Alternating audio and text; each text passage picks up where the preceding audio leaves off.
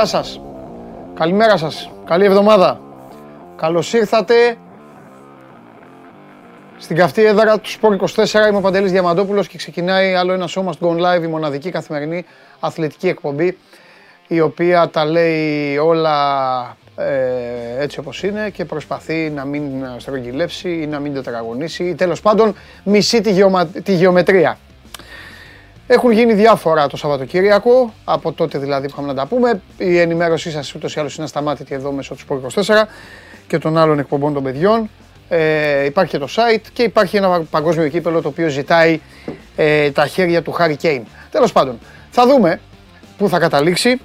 Η αλήθεια είναι ότι Άγγλοι και Γάλλοι, πώς ε, ξεκινάει ο Καραγκιόζης, όχι ο Καραγκιόζης, ο Χατζατζάρης που τον ε, στέλνουν ε, για ντελάλι και λέει Άγγλοι, ακούσατε, ακούσατε, Άγγλοι, Γάλλοι, Πορτογάλοι, Σέρβοι, Βούλγαροι, Ρουμάνοι. Έτσι δεν λέει ο Καραγκιόζης. Λοιπόν, Άγγλοι, Γάλλοι θα φάνε τα μουστάκια τους και για, και για να λέμε την αλήθεια είναι οι πιο σταθερές ομάδες του Μουντιάλ, είτε σας αρέσει είτε όχι μέχρι τώρα, είτε συμφωνείτε δηλαδή είτε διαφωνείτε, είναι δύο ομάδες οι οποίες έχουν επιδείξει σταθερότητα. Η παγκόσμια πρωταθλήτρια Γαλλίας, έκανα μια προσποίηση στον πράσινο σκηνοθέτη, ότι θα κάτσω και ξανασηκώθηκα. Η παγκόσμια πρωταθλήτρια Γαλλία και η Αγγλία η οποία μπαίνει στο τουρνουά με κεκτημένη ταχύτητα από την πολύ καλή εμφάνιση που πραγματοποίησε στο Euro πριν 1,5 χρόνο. Πριν 1,5 χρόνο έπεσε στον τελικό, έπεσε πάνω στον απόλυτο εφιάλτη του παγκοσμίου ποδοσφαίρου. Για καλή του τύχη ολονών, ο εφιάλτης αυτός δεν υπάρχει στο Μουντιάλ που σημαίνει ότι όλοι έχουν τις ελπίδες τους και όλοι παρακαλάνε από το πρωί στο βράδυ να κατακτήσουν το τρόπεο. Γιατί εδώ που τα λέμε, ο εφιάλτης που φοράει μπλε όταν παίζει δεν χαμπαριάζει από αντίπαλο. Το πρόβλημα του εφιάλτη είναι να πάει. Εσείς μαζεύεστε εδώ να μου κάνετε παρέα. Παρακολουθείτε ολοζώντανο το Show Must Go On στην πλατφόρμα του YouTube στο κανάλι μας, στο κανάλι του Sport24. Κάντε εγγραφή, κάντε like, κάντε τέλος πάντων ό,τι γουστάρετε και ό,τι αγαπάτε. Αν θέλετε να μας έχετε συνέχεια κοντά σας. Μένει και on demand η εκπομπή, ακούγεται ολοζώντανη μέσω της εφαρμογής TuneIn αυτή τη στιγμή αν δεν μπορείτε να δείτε την αφεντιά μου και βέβαια ανεβαίνει και με τη μορφή podcast στο Spotify. Θα τα πάρουμε όλα με τη σειρά ε, σήμερα.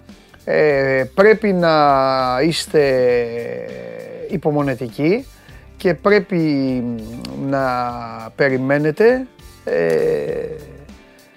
την ώρα που θα έρθει ε, η στιγμή να κουβεντιάσουμε για ό,τι σας ενδιαφέρει. Ξέρετε πώς είναι οι διαδικασίες, τους άγραφους κανόνες της εκπομπής τους γνωρίζετε περισσότεροι, είστε πιστοί, είστε ταλιμπάν του σώμα του γνωρίζετε λοιπόν πώς θα κυλήσουν τα πράγματα. Έχει γίνει χαμός στα φιλικά, φοβερό αυτό, έτσι ήθελα να ξεκινήσω και θα το πω τώρα στην αρχή. Με εξαίρεση την ΑΕΚ, που κέρδισε 2-0 εκεί με χαμό, ε, ε, πήγαν να πλακωθούν κιόλας. Τη Σερέν, πώς λέγεται, την κέρδισε 2-0. Παιδιά, ακούστε τα αποτελέσματα. Πέντε αγώνες, δύο Σάββατο, δύο Κυριακή. Λαμία Λεβαδιακός 0-0. Όφι Άντερλεχτ 1-1. Κυριακή. Ολυμπιακός Σταντάρ Λιέγης 3-3. Πάφος Παναθηναϊκός 2-2. Άρης Μακάμπι Χάιφα 2-2. Συμπέρασμα; Έλα να δω εδώ. Έλα να σας δω. Συμπέρασμα. Έλα, ένας που φτάνει. Κανένας. Δεν μπορεί.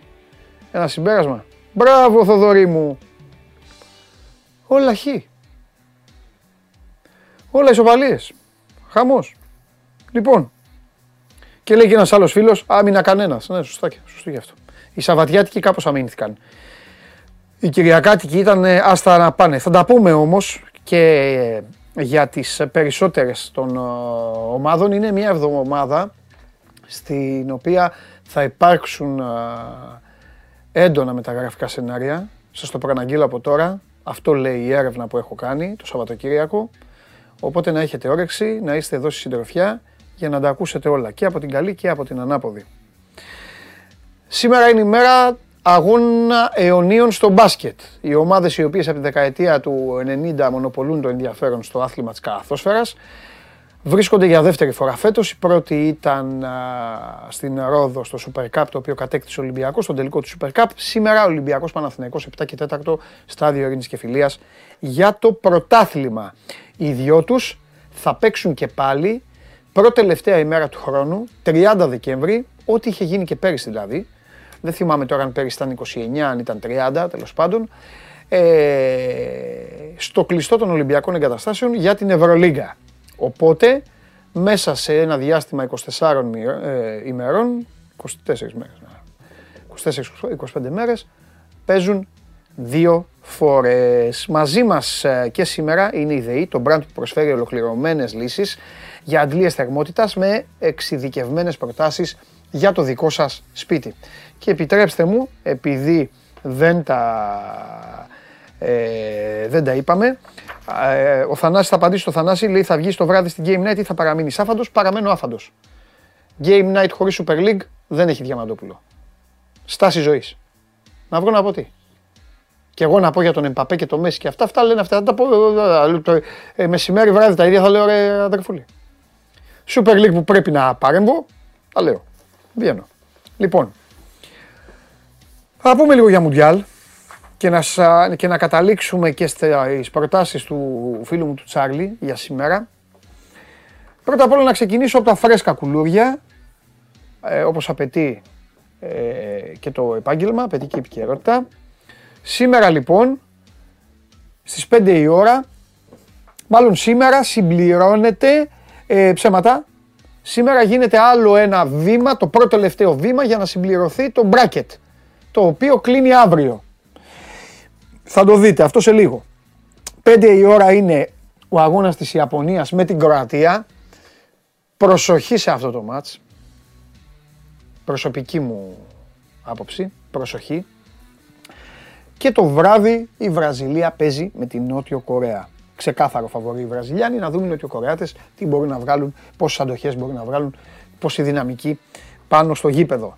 Πάμε λίγο τώρα, πριν σας ε, πω και τα δικά μου ε, σίγουρα έχετε σχηματίσει απόψεις, έχετε πει με τους φίλους σας ή όπου αλλού τέλος πάντων εμφανίζεστε και αποκτάτε δημόσιο λόγο όπως εδώ. Ας πω και εγώ λίγο την άποψή μου για τα παιχνίδια που έγιναν το Σαββατοκύριακο. Να δούμε όμως πρώτα το δέντρο. Ε, ε, για μπάσκετ λέει ο Βάγκος, όχι για μπάσκετ θα έχουμε live, ε, θα είναι ο Καβαλιαράτος με το σκουντί. Ε, ό,τι είναι να πω θα σας το πω αύριο. Λοιπόν, αυτό εδώ είναι το δέντρο. Ε, σήμερα λοιπόν γίνεται το πρώτο τελευταίο βήμα για τους 8. Σας είπα ότι το τελευταίο γίνεται αύριο. Το τελευταίο βήμα είναι αύριο δεξιά στις οθόνες σας κάτω. Σήμερα αυτό που σας ενδιαφέρει είναι το αριστερά κάτω. Με δύο λόγια, οι Ολλανδοαργεντινοί μαθαίνουν τους υποψήφιους αντιπάλους τους. Κατά τα άλλα, έχουμε πλέον σχηματισμένη την πάνω πλευρά και στη φάση των 8 αριστερά τους Ολλανδούς με τους Αργεντίνους και δεξιά τους Άγγλους με τους Γάλλους. Η Ολλανδία από την αρχή του τουρνουά, σε αυτήν εδώ την εκπομπή, σας είχα πει ότι πρόκειται για ένα σύνολο το οποίο βγάζει σοβαρότητα, είναι ένα σύνολο το οποίο δεν έχει και πάρα πολύ μεγάλη σχέση με τα παλαιά, με τα πιο παλιά σίγουρα δεν έχει σχέση. Οι Ολλανδοί ήταν αρκετά απίθαρχοι ακόμη και στις μεταξύ τους σχέσεις, δημιουργούσαν εύκολα προβλήματα ο ένας στον άλλον και το πλήρωναν. Το πλήρωναν με συχνούς αποκλεισμούς και μάλιστα με αποκλεισμούς εκπλήξεις.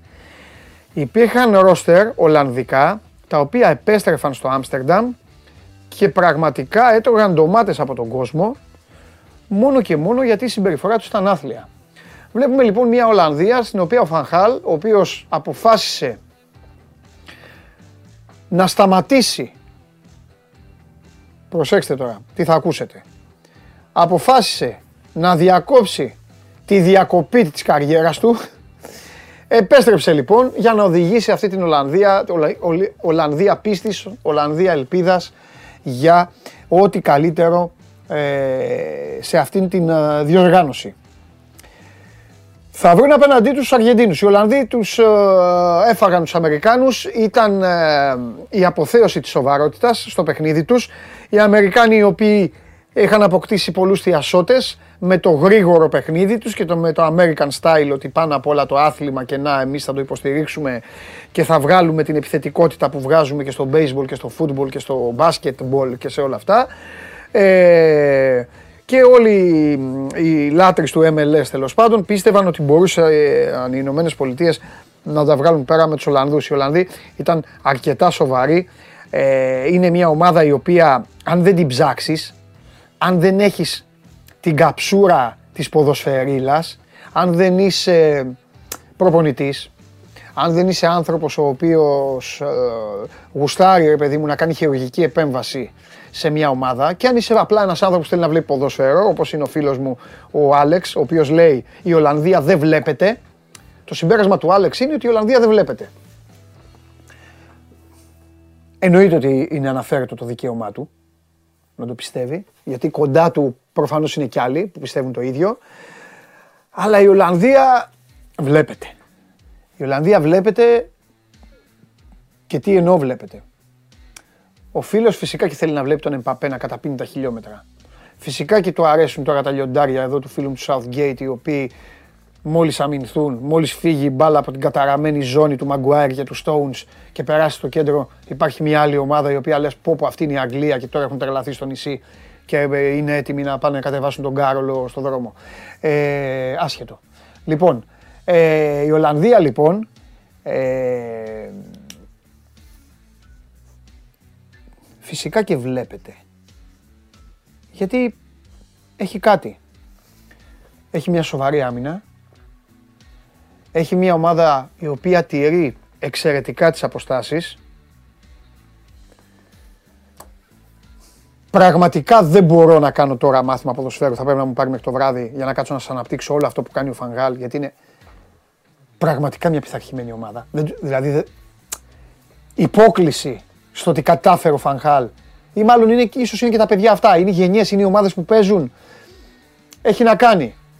Κάποτε ήταν η παρέα του Άγιαξ και πλακωνόταν με την παρέα της Φέγενορτ. Έχω μείνει πολύ στην Ολλανδία, δεν ξέρω κατά πόσο σας έχουν μιλήσει πολύ για τους Ολλανδούς, οπότε αποφάσισα να το κάνω εγώ. Γιατί από την πολύ μεσίτιδα, εμπαπίτιδα και ξέρω εγώ και αγγλίτιδα, εντάξει, οκ, okay, να πούμε και κάτι άλλο. Ε, ο Φαν Ντάικ, ο Φαν Ντάικ είναι παίκτης για τον οποίο δεν θα πω κάτι. Ε, και ξεκινάω από αυτόν γιατί πέρα από αρχηγός είναι και ο καθοδηγητής μες στην ομάδα. Και είναι μια ομάδα η οποία προσπαθεί να λειτουργήσει αυτή τη στιγμή κανονικά. Αυτό που βλέπετε στη φωτογραφία να κάνει ο Φαν Ντάικ το κάνει συνέχεια. Το παράδοξο της υπόθεσης και το όμορφο της υπόθεσης είναι ότι τον ακούν και πάντα κάποιος πρέπει ε, να υπάρχει να μιλάει και πάντα οι υπόλοιποι είναι καλό είναι να τον ακούν. Και τώρα δεν σας αρέσει ο Ντέμφρις, οκ. Δεν σας αρέσει ο Ντεπάι, οκ. Δεν σας αρέσει ο Ντε Γιόνγκ, οκ. Είναι γούστα, είναι δικά σας, αλλά παίζουν με δυνατά στοιχεία, έχουν κάποια συγκεκριμένα στοιχεία, δεν μπορούν να σου ανοίξουν το παιχνίδι, δεν μπορούν να σε σκοτώσουν τόσο πολύ από τα εξτρέμ, το ξέρουν, αλλά εκεί που μπορούν να παίξουν, εκεί που μπορούν να παίξουν, το κάνουν πάρα πολύ καλά.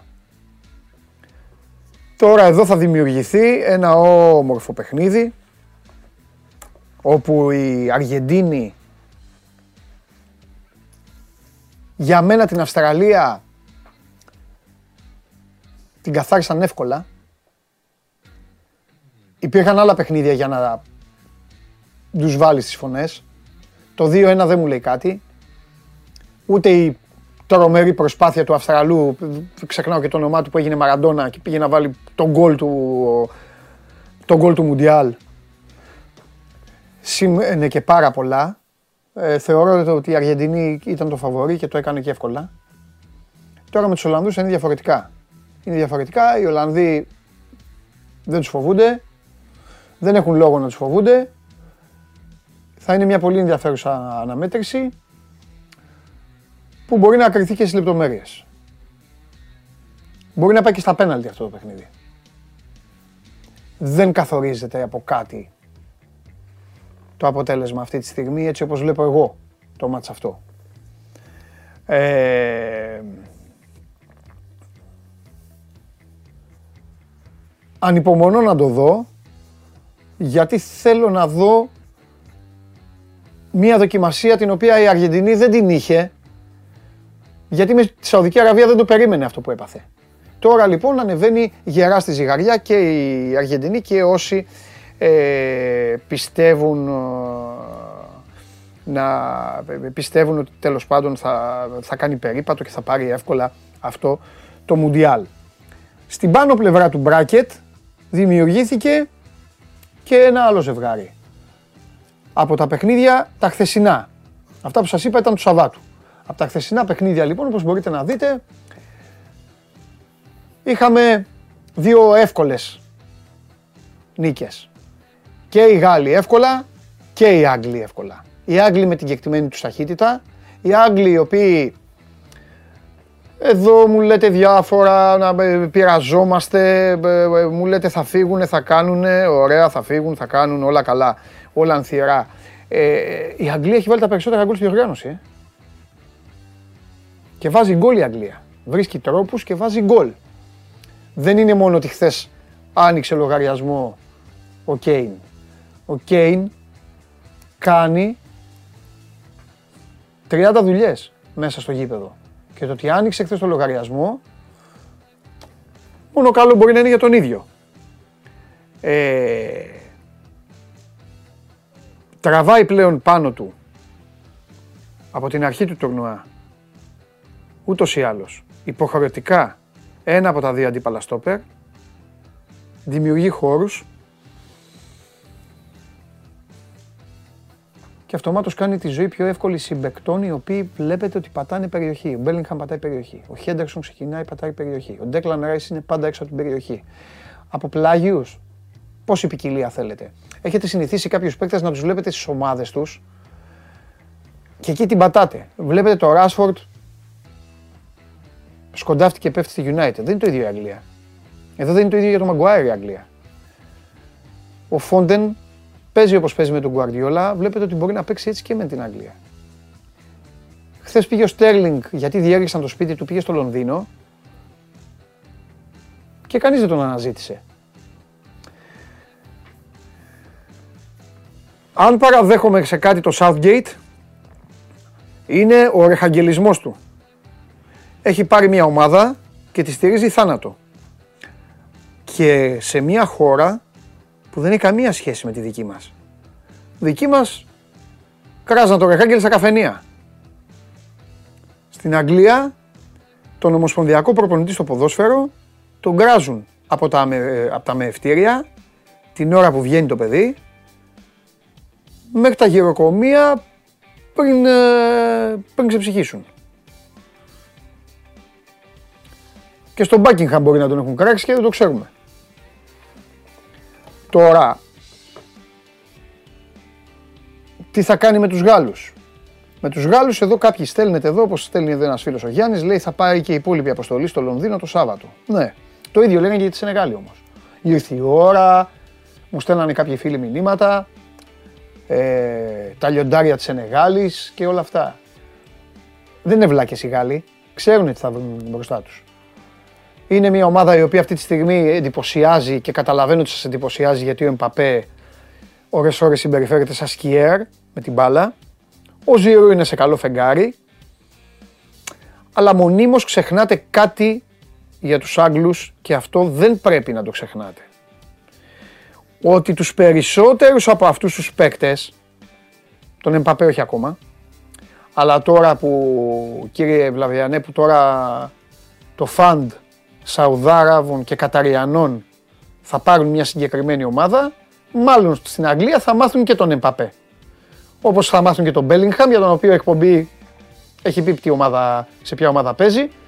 Και σήμερα διάβαζα στο 24 την ειδική σχέση του Χέντερσον με τον Μπέλιγχαμ. Ποια ειδική σχέση; Έχουν τελειώσει τώρα εδώ. Ο Μπέλιγχαμ έχει βάλει τα κόκκινα.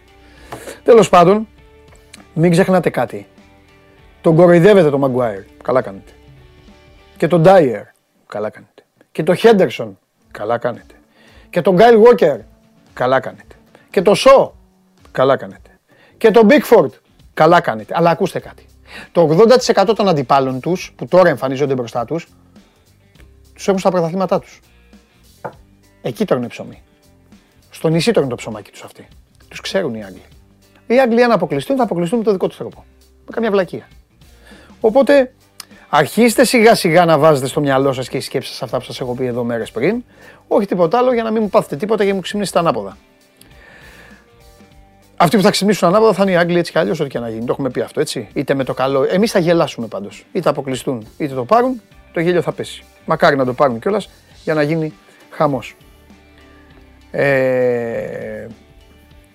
Τώρα, αν θα αποκλειστούν εύκολα που λέει εδώ ο Παναγιώτης, α, μπορεί να αποκλειστούν εύκολα. Ε, μπορεί να αποκλειστούν και εύκολα. Εντάξει. Και η Γαλλία έχει καλή ομάδα. Έχει ένα αξιόλογο σύνολο, την πλάκωσαν τα προβλήματα. Μπράβο στον Τεσάν που έχει αλλάξει τη φιλοσοφία του ε, από το Euro. Μπράβο του.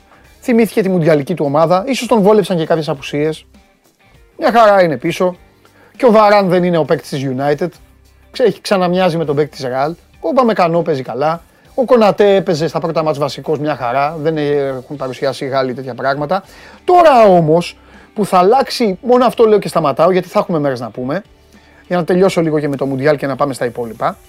Τώρα που θα αλλάξει λίγο η ταχύτητα, απλά βάλτε στο μυαλό σας λίγο ότι θα αλλάξει η ταχύτητα στο παιχνίδι του Σαββάτου. Δηλαδή ο Ραμπιό που, που, εμφανίζεται ε, αυτή τη στιγμή ένα μείγμα Μακελελέ, Εσιέν και Καρεμπέ απέναντι στον Ντέκλαν Ράι, στον Μπέλιγχαμ, στο Χέντερσον και αυτά, ο Ραμπιό θα ξαναβγεί η κοτσίδα. Θα γίνει ο παίκτης που τσακωνόταν ε, η μαμά Ραμπιό με τη μαμά Εμπαπέ. Τι τα θυμάστε αυτά στο γύρο πριν 1,5. Γιατί τώρα εδώ, εδώ μου έχει, μόνο ο Μιτεράν δεν έχει στείλει μήνυμα, ο Μακρόν και ο, και ε, ε, ξέρω ποιος άλλος. Και ο Λουίντε Φινές. Χαμός γίνεται. Και ο φύλακας του πύργου του Άιφελ. Πριν 1,5 χρόνο, μαλλιοτραβήγματα είχαν στην εξέδρα. Και μετά γυρίσανε πίσω και βρίζονταν. Ο Ντεμπελέ που τον λέγανε Χασογκόλη, τώρα ο Ντεμπελέ έχει γίνει ο άνθρωπος Αΐτα. Ο Γκριεσμάν που τον λέγανε Κεροσκόπο, τώρα έχει γίνει ο μεγάλος εγκέφαλος. Γι' αυτό υπομονή χαμηλή τόνη και ότι ο Όλτι είναι εδώ, εδώ κοροϊδεύεται το Μαγκουάιρ, δεν πειράζει, Μαγκουάιρ. Ο Μαγκουάιρ ο Τσέλιγκας. Ο Μαγκουάιρ ο Τσέλιγκας. Θα δούμε. Λοιπόν...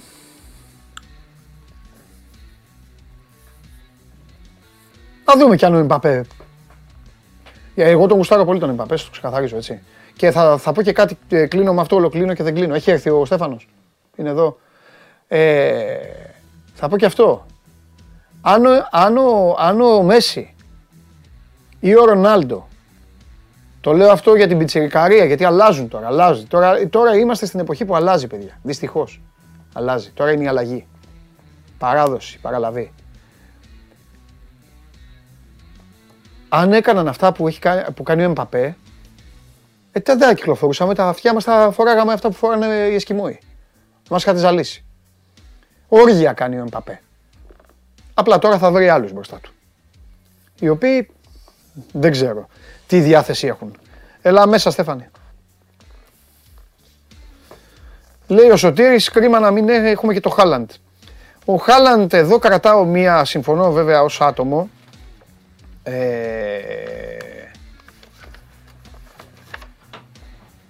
Πω, κοίτα τι έστειλε τώρα ένα. Ε, ε, πόσο μικρούλης πρέπει να είναι αυτός, ρε. Εσύ, ε, ε, εσύ πρέπει να είναι μικρούλης. Όχι, δεν το λέω με. Το λέω με πολύ. Ναι. Το λέω γλυκά το λέω. Ρε, ακού, ακούστε, ρε, σα απ' έξω.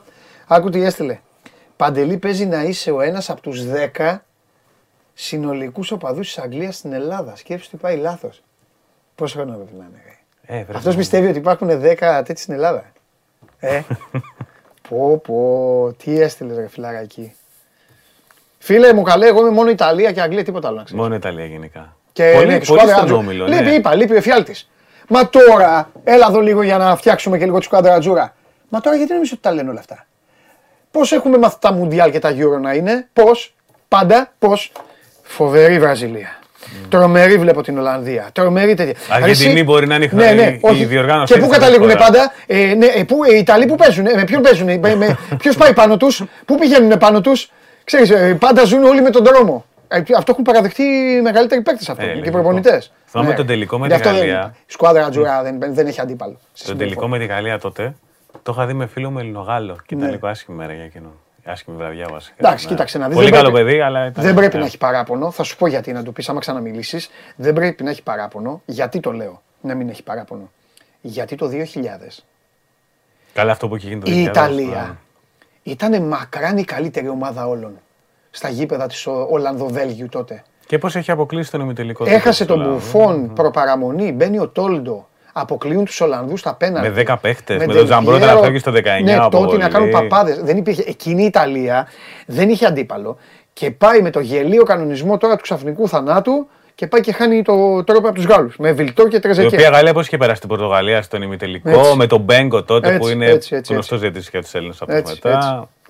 Έτσι. Εγώ σκεφ... το μόνο που σκέφτηκα για εκείνη την ομάδα, γιατί ήταν πολύ δύσκολο εκείνο το βράδυ για μένα, ήταν ότι ναι. μάλλον ο Θεός δεν ήθελε ναι. να πανηγυρίσει παγκόσμιο, ε, να πανηγυρίσεις τίτλο γύρω τότε με ναι. τον Τελβέκιο με το καλάμι. Ναι, ναι, μπορεί. Δηλαδή, μπορεί. Ήταν. Μπορεί. Κάτσε έτσι ενοχλεί ο κότσο. Όχι, μια χαρά ο Δηλαδή ήταν ύβρις για το ποδόσφαιρο. Ναι, ναι, ναι, με γκολ με το καλάμι να πάρεις γύρω και μάλιστα τον Τελβέκιο. Λοιπόν, ο, ο Στέφανος Μακρύς είναι εδώ γιατί σήμερα υπάρχει ένα παιχνίδι που πάντα είναι μεγάλο στην Ελλάδα, αλλά... αλλά σου είπα πριν δύο εβδομάδες αυτό εδώ το τραπέζι ότι χτύπησε το ξυπνητήρι. Και εσύ με αντιμετώπισες με το γλυκύτατο χαμογελάκι σου. Ήρθε η ώρα λοιπόν να παραδεχτείς και εσύ και εδώ οι κύριοι ότι ναι το θηρίο με έναν Davis να οργιάζει. Έκανε τα πάντα. Είναι Δύο σεριδαδιές έτσι, να το πούμε. Είχαμε πει ότι είχαν 6-8 παιχνίδια τελευταία φορά που μίλησαμε. Ναι. 55 χθες στους Wizards. 44 στους Bucks πριν από τρεις μέρες. 8 νίκες στα τελευταία 10 παιχνίδια οι Lakers. Εξακολουθούν να έχουν αρνητικό ρεκόρ. Ναι, ναι, 10-12. Δεν πειράζει. Αλλά είναι σε, σε διαρκεία νοδό. Ο Westbrook έχει βολέψει ως εκτός παίχτης. 15 assisters. Westbrook. Ο Λεμπρόν γίνεται Λεμπρόν. Γύρω-γύρω βάζουμε σουτέρ. Ο Ντέβι δέχτηκε να παίξει το 5, που ήταν πάντα το αιώνιο βάσανο, για να έχει αρκετούς σουτέρ δίπλα του. Ναι, ρε φίλε, αλλά άμα παίξεις το 5 και παίξεις καλά εκεί, είναι άλλη ομάδα. Αυτό είναι το θέμα. Ναι, απλώς ήθελε πάντα. Έχει μία άποψη. Το κόλλημα του Ντέβισον θέλει να παίζει 4 ναι. και να, παίζει λίγα λεπτά στο 5 γιατί δεν θέλει το ξύλο. Έτσι. Αλλά φέτος το έχει αλλάξει. Δηλαδή, ναι. επειδή κάνα, έκανα και μια σχετική ανάλυση, τα 22 από τα 30 σουτ που πήρε ο Ντέβι ήταν μέσα στο καλάθι χθες. Και τα 28 από τα 30 ήταν μακαρισμένα ο γενικά. Ναι. Μάγκας βγαίνει. Ήταν τα μεγάλη υπόθεση. Μεγάλη εμφάνιση. Για να δούμε. Είναι σχάσαμε, να το πω. Αν και έχω έρθει πανηγυρίσει. Ναι, ναι, το είδα. Καλά κάνεις. Καλά κάνεις. Να στηρίσει την ομάδα. Να στηρίσει την ομάδα. Λοιπόν, μας έδωσαν ακόμα ένα μάθημα. Πες στον λαό την μπασκετική προσέγγιση για να τους κάνουμε λίγο πιο σοφούς τι να περιμένουν να δουν, τι να μην δουν και τι θα προσπαθήσει ο ένας να κάνει στον άλλον και ε, μετά σας αφήνω. Δεν θέλω... Λοιπόν, μεγάλο παιχνίδι. Καμία σχέση με το προ δύο μηνών παιχνίδι στο Super Cup. Πολύ πιο έτοιμος ο Παναθηναϊκός σχέση με τότε. Με Μπέικον και Γόλτερ που δεν είχε τότε. Χωρίς Γρηγόνης, ο οποίος έχει πάρει θέση τον Μπέικον στη Basket League. Τέλος πάντων. Είναι ένα παιχνίδι που για μένα έχει πολύ περισσότερο ενδιαφέρον από ότι αν το συζητάγαμε ένα μήνα πριν, θα γινόταν η κουβέντα σε εντελώς διαφορετική βάση. Ο Ολυμπιακός εξακολουθεί να έχει το πλεονέκτημα λόγω έδρας, λόγω χημείας, λόγω οτιδήποτε. Αλλά η ψυχολογία του Παναθηναϊκού είναι υψηλή μετά από τρεις συνεχόμενες νίκες στην Ευρωλίγκα. Και έχει αλλάξει ο Βόλτερ και ο Μπέικον, έχουν αλλάξει τελείως το στυλ του Παναθηναϊκού. Πέτυχε ε, μια μεγάλη νίκη και στο Κάουνα, γιατί ήταν Παρασκευή και δεν είχαμε εκπομπή. Τεράστια νίκη. Η πρώτη ομάδα που κερδίζει στο Κάουνα. Με απόλυτη εμφάνιση στο πρώτο ημίχρονο. Βέβαια. Πολύ διαβασμένο. παλιά ήταν δηλαδή. Μπήκε ο Παναθηναϊκός μέσα, τη τρέβηξε το ρόλο τη Αγγλική. Ναι, είναι στο σκηνικό πλέον τη ένα τσακωμό ρίξε την πρώτη εσύ στα ναι, δόντια ναι, για να ναι, ζαλιστεί ο άλλο και τέτοιο. Οι Λιθουανίδε ήλθαν ποτέ. Πολύ στοχευμένα και στην άμυνα και στην επίθεση ο Παναθηναϊκός. Αντίστοιχα στοχευμένα θεωρώ ότι θα παίξει και σήμερα. Έχει πολύ ενδιαφέρον αυτό το παιχνίδι. Τι πιστεύει ότι θα κάνει. Λοιπόν, και μετά μου πει τι πιστεύει ο Ολυμπιακό. Ε, ο Παναθηναϊκός έχει τρει άξονε που κινείται. Θα, δεν ξέρω αν έχει πει τώρα ανάλυση σχετικά. Και τρει άξονε έχει ο Ολυμπιακό του Παναθηναϊκού. Το πρώτο είναι, ναι, το, πρώτο είναι το pick and roll το οποίο ξεκινάει με το Gold Ο Ράντονης το 80% των επιθέσεων ξεκινάει με pick and roll. Η διαφορά είναι τώρα με τον Bacon ότι ο Bacon και παίρνει screen σε pick and roll και πολύ συχνά είναι αυτός ο οποίος δίνει το screen. Γιατί έχει σημασία αυτό; Γιατί όταν παίζει το 3 δεν έχουν συνηθίσει οι κοντοί να παίζουν pick and roll αυτοί που μαρκάρουν. Ο Bacon παίρνει την αλλαγή και παίζει ένα εναντίον ενός. Ο Παναθηναϊκός έχει αλλάξει άρδιν τον τρόπο προσέγγισης του. Στα έξι τελευταία παιχνίδια, γιατί μετράω μόνο Ευρωλίγκα εγώ στη σύγκριση. Ναι. Δεν μετράω. Όχι, την όχι, Ελλάδα. καλά κάνεις. Τι να Να μετρήσεις, είμαστε λίγο, φίλε; πιο, να είμαστε λίγο ρεαλιστές. Όχι, όχι, όχι. όχι. Δηλαδή Μόνο είτε από τον Ευρωλίγκα. Άρη δεν έχει τώρα σημασία. Πάμε, πάμε με Ευρωλίγκα ε, ε, στάνταρ. Ε, Έτσι. Ο Παναθηναϊκός έχει αλλάξει τελείω την προσέγγιση στο πόσο συχνά πάει στο ένα εναντίον ενός. Δηλαδή πριν έρθει ο Μπέικον, δύο φορές ανά αγώνα έπαιζε ένα εναντίον ενός, έχει εκτοξευθεί στις 8,5 φορές ανά παιχνίδι. Αυτό είναι τεράστια διαφορά. Βέβαια είναι. Ο Γόλτερ αντίστοιχα έχει τόσες κατοχές, δεν παίζει ένα εναντίον ενός ο Μπέικον. Παίζει ο Γόλτερ, γιατί έχει αντίστοιχα το δικό του το pick and roll που είναι αυτός ο οποίος καθορίζει τα πάντα στο Παναθηναϊκό Ναι. στην οργάνωση. Ναι. Και ο τρίτος άξονας είναι ο Ντέρ Βίλιαμ, ο οποίος είναι σε τρομερή κατάσταση. Το ματσάρισμά του με τον Βεζέγκοφ Είναι φοβερό. ε. είναι φοβερό, γιατί πρόκειται για δύο τρομερούς παίκτες όσον αφορά στο επιθετικό κομμάτι. Ναι. Παναθηναϊκός τρέχει πάρα πολύ.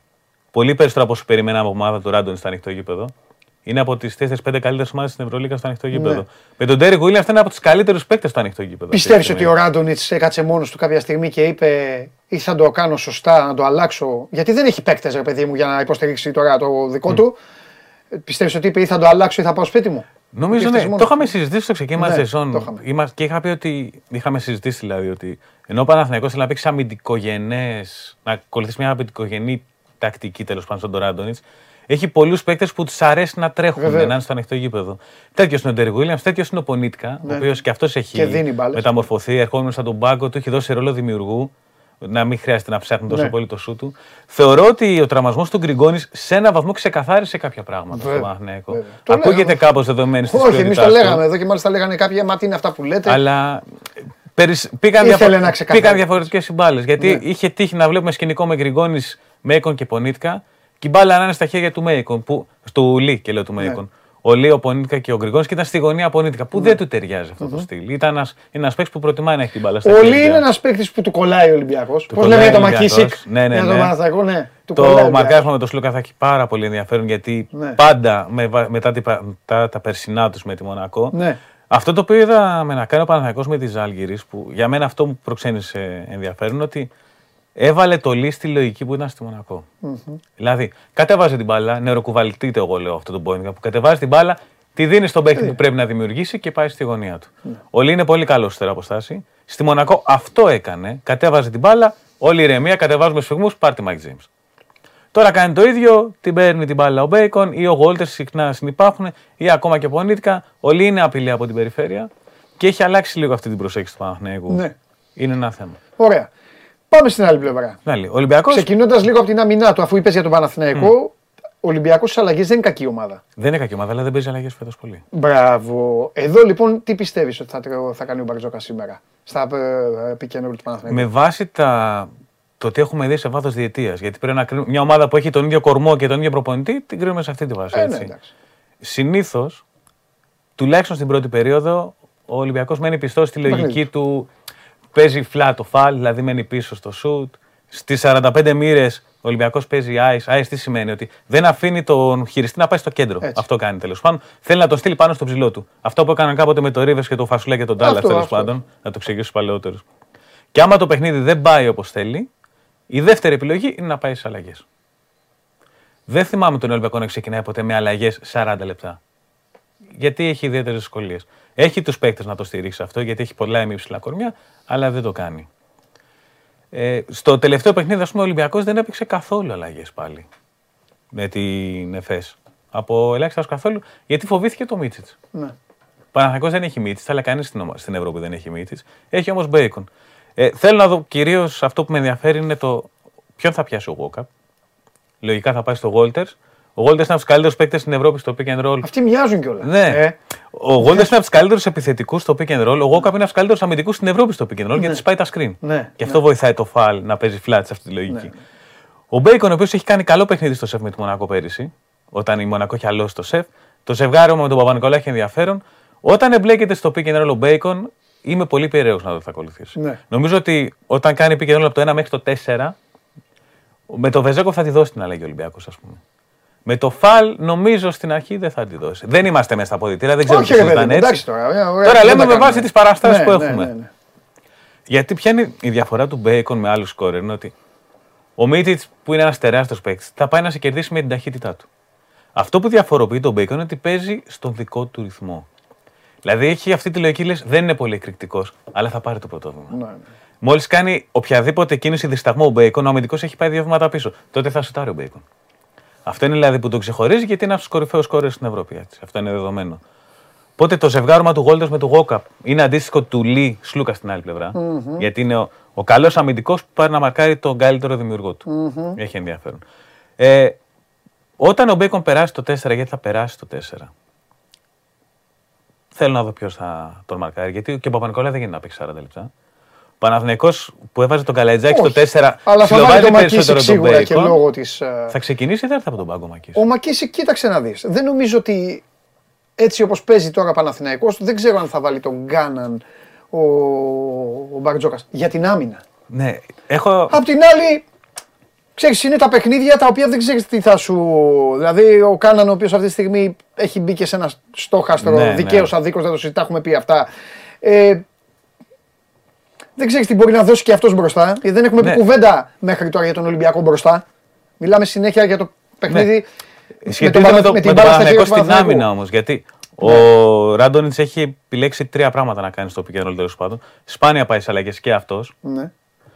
Ε, ο Παναθηναϊκός παίζει ενίοτε ice που λέμε πάλι 45 μοίρες, αλλά στο κεντρικό pick and roll παίζει συνήθως hedge out. Ναι. Hedge out είναι όταν αυτό που βλέπουμε το center να βγαίνει πανικόβλητος και να κάνει bullying στον κοντό πριν γυρίσει πίσω. Με τον Παπαγιάννη το κάνει αυτό και με τον Κουντάιτη, γιατί ο Κουντάιτη, άμα πηγαίνει flat, μετά είναι πολύ εύκολο να διασπάσει Ναι. την άμυνα. Ε, όταν λοιπόν, ένας- να το εξηγήσουμε όσο απλά γίνεται, όταν ο σέντερ όπως κάνει ο Παναθηναϊκός βγαίνει τόσο ψηλά στην άμυνα, άμα ρολάρει ο ψηλός, αυτό σημαίνει ότι κάποιος πρέπει να καλύψει αυτό το ρολάρισμα. Ναι. Αυτό το ρολάρισμα καλύπτεται από τον κοντό που βρίσκεται σε μία από τις δύο βασικές γραμμές. Η λογική λέει ότι άμα ξεκινήσει ο Μακίσικ, είναι ο παίκτης του Μακίσικ ο οποίος θα ρολάρει, γιατί ο άλλος θα είναι ο παίκτης του Βεζέγκοφ ή του Παπα-Νικολάου, που θεωρούνται καλύτερους στέρ. Αν λοιπόν είναι ο Κάνας στο παρκέ, θεωρητικά πρέπει να σεβαστείς περισσότερο έναν άνθρωπο ο οποίος βγάζει το ψωμί του σουτάροντας. Είναι όπως αντίστοιχα ο Ολυμπιακός, λογικά θα δώσει βοήθεια από τον Κα- Παναγιώτη Καλατζάκη. Δηλαδή ο παίκτης που μαρκάρει τον Καλατζάκη θα κλείνει πιο μέσα. Ή τον Πονίτκα που είναι ασταθή σουτέρ. Δεν γίνεται να δώσει βοήθεια από τον παίκτη του Λί ή του Ντέρικ Βίλιαμς. Είναι όσο λεπτομέρεια και μοιάζει. Τι; Θα έχει, θα έχει... σε, αυτό, σε αυτό το επίπεδο μετράει λεπτομέρεια. έτσι. Αυτά κρίνουν. Αυτά κρίνουν τα παιχνίδια. Ε, Τελείως διαφορετικές ομάδες σε στυλ παιχνιδιού. Να το πούμε. Δηλαδή, ο Ολυμπιακός Βέβαια. είναι η ομάδα που παίρνει περισσότερους πόντους από κάθε άλλη ομάδα στην Ευρώπη στην κίνηση χωρίς την μπάλα λόγω Βεζέγκο. Πολύ Πολύ μαζί σωστό. με τον Ντεκολό είναι καλύτεροι παίκτες στην Ευρώπη στην κίνηση χωρίς την μπάλα. πολύ σωστό. Πιστεύεις, δεν έχουμε πει το όνομα ε, Παπαγιάννης. Μέχρι πέρυσι, όλοι οι αναλυτάδες, το πρώτο πράγμα που στέκονταν ήταν στο τι θα γίνει με το Φαλ Παπαγιάννης. Ο Παναθηναϊκός αυτό το έβγαλε από την εξίσωση για τους λόγους που ανέλησες. Ο Ολυμπιακός θα πάει στο Φαλ, το οποίο το κάνει ε, 9 φορές 10, 9,5. Κυρίως στην αρχή. Αυτός είναι ο τρίτος άξονας επίθεση του Ολυμπιακού που λέμε. Δηλαδή, ξεκινάνε όλα από το pick and roll και την κίνηση χωρίς την μπάλα. Το αποκούμπι του Ολυμπιακού συχνά και όποτε δυσκολεύεται γενικά Έτσι. στα παιχνίδια, Ναι. ακουμπάει την μπάλα στο φαλ. Και στο Super Cup στηρίχθηκε στο φαλ. MVP ήταν ο φαλ του τελικού του Super Cup. Ναι. για όποιον δεν το θυμάται. Ο Παπαγιάννης είναι σε πολύ καλύτερη κατάσταση από ό,τι ήταν πριν από δύο μήνες προερχόμενος από τραυματισμό για από ένα ευρωμπάσκετ. Στο Κάουνα ήταν συγκλονιστικός. Τα κλείνει όλα. Ε, Το ζήτημα στον Παναθηναϊκό είναι κατά πόσο όταν ο Ολυμπιακός ποστάρει το φάλ, γιατί θα ποστάρει το φάλ δεδομένα, αν θα δώσει βοήθεια. Μέχρι το. Επειδή δεν ξέρουμε πώς θα κινηθεί ο Ράντονιτ, άλλο, άλλο προπονητή πέρυσι, άλλο φέτος. Αν παίξει ένας με έναν, ο Παπαγιάννης με το φάλ, ο Παπαγιάννης καλείται να τα βγάλει πέρα με έναν από τους καλύτερους παίκτες με πλάτη ναι, στην ναι. Ευρώπη λόγω μεγέθους. Ναι, ναι. Καθαρά. Ε, άμα του δώσει βοήθεια, μετά ξεκινάει ένα άλλο πράγμα γιατί ο Φάλ είναι πολύ καλός πασέρο όταν παίζει με πλάτη, δημιουργεί για τον Ολυμπιακό καταστάσεις. Συχνά για τον Βεζέγκοφ, ο οποίος είναι αυτός ο οποίος κόβει και κάνει, παίρνει όλες αυτές τις πάσες του Φάλ, τις περισσότερες Φάλ του, Βεζένκοφ, του Φάλ, τι παίρνει ο Βεζένκοφ. Είμαι περίεργος να δω κατά πόσο ο Παναθηναϊκός θα ψάξει περισσότερο τον Παπαγιάννη στο pick and roll από ό,τι συνήθως. Γιατί αυτό, άμα ψάξει τον Παπαγιάννη, σημαίνει. Ε, Πώς το λένε, κούραση για το Φαλ. Θα το φθείρεις το Φαλ. Και μετά, άμα το ζευγάρωμα γίνει Γκουντάιτις Μπολόμποϊ, Ναι, ναι. θα υπάρχει σημάδι και από τις δύο πλευρές για διαφορετικό λόγο. Θεωρώ ότι ο, Πανα... ο Παναθηναϊκός θα ποστάρει τον Γκουντάιτις, όπως έκανε και στο Κάουνας για 7 λεπτά όταν το έχει ανάγκη. Ναι. Και ο Ολυμπιακός Μα θα μπορεί. κυνηγάει το pick and roll με τον Γκουντάιτις, όπως έκανε στο Super Cup που ήταν Έτσι. 10 λεπτά και τον είχαν βάλει στη μέση η κολλή Και του τον Ολυμπιακού. χτύπαγαν εκεί, ναι. ναι. Εντάξει. Είναι ένα παιχνίδι, αυτό να το πούμε στον κόσμο, ότι είναι και ένα παιχνίδι που θα παίξει μεγάλο ρόλο και το, και το rotation. Αυτό πάντα γίνεται. Ε, θα μαλώσω και τις δύο ομάδες. Δεν, έχουν, ε, δεν έχουν πάρει καλό βαθμό. Τις περισσότερες φορές δεν παίρνουν και Ναι, πολύ το δεύτερο rotation δεν παίρνει. ναι, το δεύτερο rotation δεν παίρνει και πολύ καλό βαθμό. Κάποιες φορές βγαίνουν κάποια πράγματα. Πιο πολύ περιμένουν και οι δημοσιογράφοι να αποθεώσουν έτσι για να βάλουν και κάτι διαφορετικό. Αλλά η αλήθεια είναι ότι άμα σου δώσει πράγματα αυτό και δεν δώσεις τον άλλο, τότε είσαι πολύ πιο κοντά στο να πάρεις το παιχνίδι. Ωραία. Υπέροχα. Να πω ότι μου κάνει στον Ολυμπιακό στο τελευταίο παιχνίδι. Ναι, βέβαια να πεις, Με μετά. την ΕΦΕΣ. Είχε παίξει 15 σερή λεπτά ο Βεζέκοφ πριν βγει αλλαγή. Ναι. Που συνήθως το δεύτερο δεκάλεπτο κάθε τόλο. Το δίνει και στον Πίτερ. Ναι. Αλλά έπαιξε μαζί με τον Πίτερ πριν βγει αλλαγή Ναι, και να και πάρει αυτό, τις έπαιξε, ανάσες ε, του. να παίξουν Και το αντίστοιχα ο Παναθηναϊκός όταν πήγε η, η Ζάλγκερς να το γυρίσει, έριξε κατευθείαν στο παρκέ τον Μπέικον και τον Βίλιαμς. Ναι. Δηλαδή είναι παιχνίδι που αν δεν υπάρχει θέμα με φάουλ, τα βαριά όπλα των ομάδων θα παίξουν μήνυμου 32 λεπτά. 33. Ναι. Δηλαδή θέλει να ελαχιστοποιήσεις το διάστημα στο οποίο δεν έχεις τους πιο παραγωγικούς σου παίκτες στο παρκέ Ναι. τέλος πάντων. Με αφορμή αυτό που λέει ο Στέφανος, εγώ απλά να πω ότι μετά την Πέμπτη στις 9 το βράδυ ο Παναθηναϊκός υποδέχεται την α, ε, ε, χιλιοκαμένη Αρμάνι Μιλάνο και Ολυμπια... ε, ε, ελληνοϊταλικές μάχες ε, Ναι, έχουμε ναι. τέλος πάντων και στις 9 της Παρασκευής ο Ολυμπιακός περιμένει το Σέργιο Σκαριόλο και την Μπολόνια. Ωραία, τελευταίο. Ε, πάρε ένα παίκτη από κάθε ομάδα που θα μπορούσε σήμερα να κάνει τη διαφορά. Όποιος να είναι. Πάω και ο δέκατο, όποιον θες. Νομίζω γενικά το. Είναι δύο ζευγάρια που παρακολουθώ εγώ. Το ένα είναι το Μπέικον Παπα-Νικολάου Οκ. και το άλλο είναι το Βεζένκοφ Βίλιαμ. Ναι. Επειδή είναι πολύ κόντρα, ειδικά το Βεζένκοφ Βίλιαμ, είναι δύο παίκτες τόσο παραγωγικοί Εδώ όμως που υπάρχει μια σκοράρουν με διαφορά. τελείως διαφορετικό για να, τρόπο. είμαστε, για να είμαστε και λίγο, υπάρχει μια διαφορά. Τι εννοώ. Βεζένκοφ Williams είναι θα βάλω, θα βάλω και θα προσπαθήσω να σε σταματήσω, θα προσπαθήσω να σε σταματήσω. Το Μπέικον Παπα-Νικολάου είναι πιο πολύ. Εγώ πάω να βάλω, εγώ δεν θα σε αφήσω ποτέ να βάλεις και μπροστά θα κάνουν άλλες δουλειές. Ναι, να δούμε ποιος θα Κατάλαβες; μαρκάρει- Είναι λίγο ποιος θα μαρκάρει ίδιο το ένα Bacon, ζευγάρι, ναι. το άλλο είναι πιο. Ναι, αυτό που λες. Γιατί Ή μπορεί να μην ο Ολυμπιακός είναι. δεδομένα θα σημαδεύσει τον Μπέικον. Όποια ομάδα έχει παίξει με τον Παναθηναϊκό έχει σημαδεύσει τον Μπέικον. Καλά, λογικό είναι αυτό. Γιατί είναι εντάξει. εντάξει ναι. Ψά- Θα ψάξεις έναν αδύναμο κρίκο. Ναι. Ε, Όταν ο Παναθηναϊκός έχει στην περιφέρεια το Λί, ο Ολυμπιακός δεν θα πάει πάνω στο Λί. ναι. Τέλος πάντων. Ε, θεωρώ ότι το πώς θα ανταποκριθεί ο Σλούκας απαιτήσει σε αυτό το αγώνα είναι πάρα πολύ σημαντικό για τον ολυμπιακο Γιατί όλη η πίεση της δημιουργίας έχει πέσει πάνω του. ναι. Ο Γόκαπ κάνει αντίστοιχα τα δικά του, αλλά κακά Όχι, τα έχει ψέματα. πέσει, έχει πέσει. Η φυγή του Ντόρσεϊ και ο, το ότι ο Κάναν δεν ακόμα δεν έχει. Ε, Δηλαδή, δεδομένο ότι θα σημαδευτεί Σλούκας θα τους σίγουρα. κουβαλ- που κουβαλάει θα τον τώρα. σημαδεύσει ο Παναθηναϊκός στην άλλη πλευρά του παρκέ, δεδομένα. Ναι. Όλες οι ομάδες σημαδεύουν το Σλούκα για να τον κουράσουν, να το φθείρουν. Το πώς θα ανταπεξέλθει ο Σλούκας από τη μία πλευρά είναι πολύ σημαντικό. Και επειδή ο Γόλτερ είναι ο παίκτη με το καλύτερο συμπλήν στον Παναθηναϊκό και αυτός ο οποίος αλλάζει όλη την εικόνα της ομάδας. Ναι, ναι. Το πώς αντίστοιχα θα αντιμετωπίσει το Γόλτερ ο Ολυμπιακός. Δεν μπορεί να το ρίξει τον Παπα-Νικολάου όπως θα κάνει σε περιπτώσεις γιατί υπάρχει ο Μπέικον. Σωστό. Γιατί καμιά φορά μπορεί να κάνει. Δεν ξέρω αν δούμε βέβαια το άλλο. Έχει λαριτζάκι. Ναι, ο Λαριτζάκη όμως είναι στη δεύτερη πεντάδα για το πιο Ναι, αλλά έχει και Μακίσικ. εγώ είμαι πολύ μπορεί. περίεργος να δω. Μπορεί να επειδή ξεκινήσει με Μακίσικ. Θα κάνει τέτοια κόλπα ο coach Μπαρτζόκα. Μπα και βάλει το Γουόκαπ στον Μπέικον και τον Παπα-Νικολάου στο Γουόλτερ. Και αυτό μπορεί να γίνει. Γιατί α- σε αυτή την περίπτωση, στο pick and roll του Γουόλτερ με τον Μπέικον, πάει ο Παπα-Νικολάου πάνω στον Μπέικον. Ναι. Το οποίο θα τραβήξει. Και θέλω να δω ποιος από τη δεύτερη πεντάδα του Παναθηναϊκού θα παίξει το 4. Ο Γιώργος Καλαϊτζάκης έχει παίξει, έχει δώσει λεπτά συμμετοχής, αλλά με τη Ζάλγκιρις έπαιξε Μπέικον Καλαϊτζάκης στο 4. Για να, και χτυπούσε από το 4 με τον Μπέικον ο Παναθηναϊκός. ναι. Για να δούμε. Φοβερός. Αύριο. Αύριο. Αύριο, αύριο με τα κοιτά Αύριο πια όλα. θα Αύριο, έχουμε τέτοια. αύριο, όχι, αύριο να δούμε πού μέσαμε μέσα, τι είπαμε, τι έγινε ε, και τι κάνανε. Σε ευχαριστώ Α, πολύ, και εγώ. Στέφανε μου.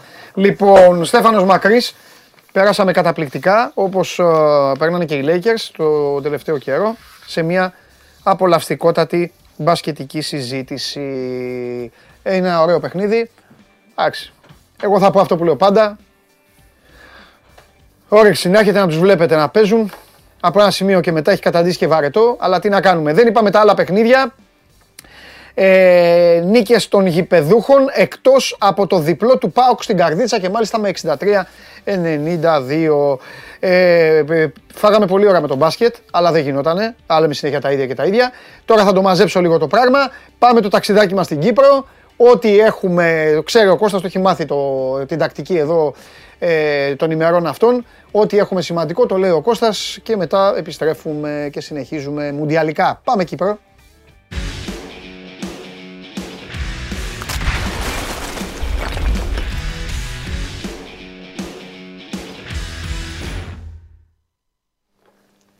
Να το στο αγαπημένο του σημείο.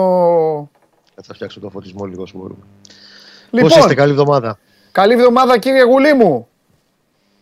Δεν έχω δει τίποτα από κανέναν. Ό,τι πω δηλαδή ναι. και σε σένα θα πω και στους υπόλοιπους. Το Μουντιάλ το άτιμο φταίει Κώστα μου. Λοιπόν, Εντάξει, πρέπει να τα προλάβουμε όλα. Πάφος Παναθηναϊκός 2-2. Λέγε. Δεν ήταν καλή εικόνα του Παναθηναϊκού, ειδικά στο πρώτο ημίχρονο. Ε, ίσως είναι το χειρότερο ημίχρονο που έχει κάνει από το καλοκαίρι και μετά. Εντάξει, πειραματικές ενδεκάδες δεν είναι τώρα βασικό σχήμα. Είπαμε ότι αυτό που έχει ο Ιωβάνοβιτς αυτή τη στιγμή είναι να πάρουν όλοι ρυθμό και να ενσωματωθούν πάλι παίκτες όπως ο Παλάσιος που έπαιξε μετά από τέσσερις εβδομάδες για πρώτη φορά χθες. Έπαιξε γύρω στα 70 λεπτά. Ε, OK, okay, απλά ξέρεις ποιο το, το κακό σε εισαγωγικά του πρώτου ημιχρόνου χθες με την Πάφο είναι ότι ενώ ο Παναθηναϊκός έχει μια ενιαία εικόνα ως ομάδα, σαν φιλοσοφία, σαν ταυτότητα, σαν παιχνίδι, είτε παίζει ο Διαμαντόπουλος και ο Γουλής, είτε ο Σπόραν με τον Ρουμπέν. Ε, Χθε έχει φάει δύο πολύ πολύ φθηνά γκολ. Για περιγράψε τα μου λίγο. Εντάχει, το πρώτο είναι μια κάθετη πάσα προς τον ε, Φιλανδό τον ε, ε, έλα, έλα, μου εντάξει. Δεν, τώρα κόλλησε. Δεν χρειάζονται ονόματα, ναι. ναι. Ε, κόλλησες εσύ, κόλλησες και εσύ. Πάει, πάει, πάει. Μέχρι να βρει το Φιλανδό, χάθηκε και η σύνδεση. Ε, αυτά κάνει ο Γούλης. Σκηνοθέτη, το, ε, την είδες στην ομάδα σου; Θα μου πεις εσύ, τι κάνατε; Πέναλτι. Πέναλτι. Όντως. Δεν μου κάνεις πλάκα. Βέρμπιτς. Σημασία έχει να είναι. Ήτανε, άμα ήτανε. Έλα ρε Κωστάρα. Έλα, Έλα. Κωστάρα, μην ψάχνεις ονόματα, κόβεται το δίκτυο και ο σκηνοθέτης ε, διαμαρτύρεται. Ζητάει πέναλτι. Για λέγε. Σε κορυδεύει κιόλας. Δεν πειράζει, άστονα. Βάλει εισιτήριο θα ζητάει. Λοιπόν, ε, Πάμε. Στα, στα σημαντικά μάτια. Ε, είναι μια κάθετη πάσα προς τον ε, Βαλακάρη, τον ε, Φιλανδό επιθετικό, ναι. που έχει όλο το χρόνο και όλο το γήπεδο μπροστά του. Κατεβάζει, σουτάρει στη γωνία. Στο δεύτερο γκολ που τρώει ο 45 κάνει ένα γέμισμα της απελπισίας ο Βαλαγκάρη. Κατεβαίνει από το Θεό η μπάλα, γυρίζει μέσα στην περιοχή ο επιθετικός της ε, Πάφου, κάνει το 2-0. Γενικά δεν τα τρώει ο Παναθηναϊκός αυτά τα γκολ. Δεν είναι γκολ που τρώει. Ε, στο δεύτερο έχει αλλάξει αρκετά την εικόνα του. Είναι το πρώτο καλό παιχνίδι μετά από καιρό που κάνει ο Βέρμπιτς, που μπαίνει σαν αλλαγή, είχαν ευκαιρία στα καπάκια, κερδίζει πέναλτι, ευστοχή και βγάζει και την ασή στο 2-2 στο Κυπαράκο. Δεν είναι για να στέκει πάρα πολύ το χθεσινό μάτς. Για μένα καλύτερα που βγάζει αυτά τα λάθη και τις ανορθογραφίες, ξαναλέω σε πειραματική εντεκάδα, έτσι, όχι ναι. κανονική εντεκαδάτη όλοι. Ναι. Ε, τώρα ε, για να πέσουν και τα κατάλληλα γκάζ για τον Γιωβάνοβιτς για να στανιάρει λίγο πρόσεξε η συγκέντρωση. Χθες ήταν σε θέμα συγκέντρωσης, δεν ήταν θέμα αξίας η εικόνα η ομάδας. Ήταν θέμα συγκέντρωσης. Αν είναι χαμηλότερο ο βαθμός συγκέντρωσης, θα έχει τέτοια εικόνα μέσα στο γήπεδο.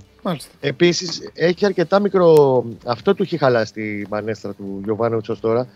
Και θες την απόψη μου αυτό και το μεγαλύτερο πρόβλημα. Ότι κάθε μέρα του βγαίνουν μικροπροβληματάκια. Δηλαδή ο Τσέριν είχε ένα σφίξιμο στη γάμπα. Ο Σέκεφελ δεν έπαιξε και αυτός ένα θεματάκι στη γάμπα. Ο Κουρμπέλη έβγαλε μια ενόχληση στο γόνατο.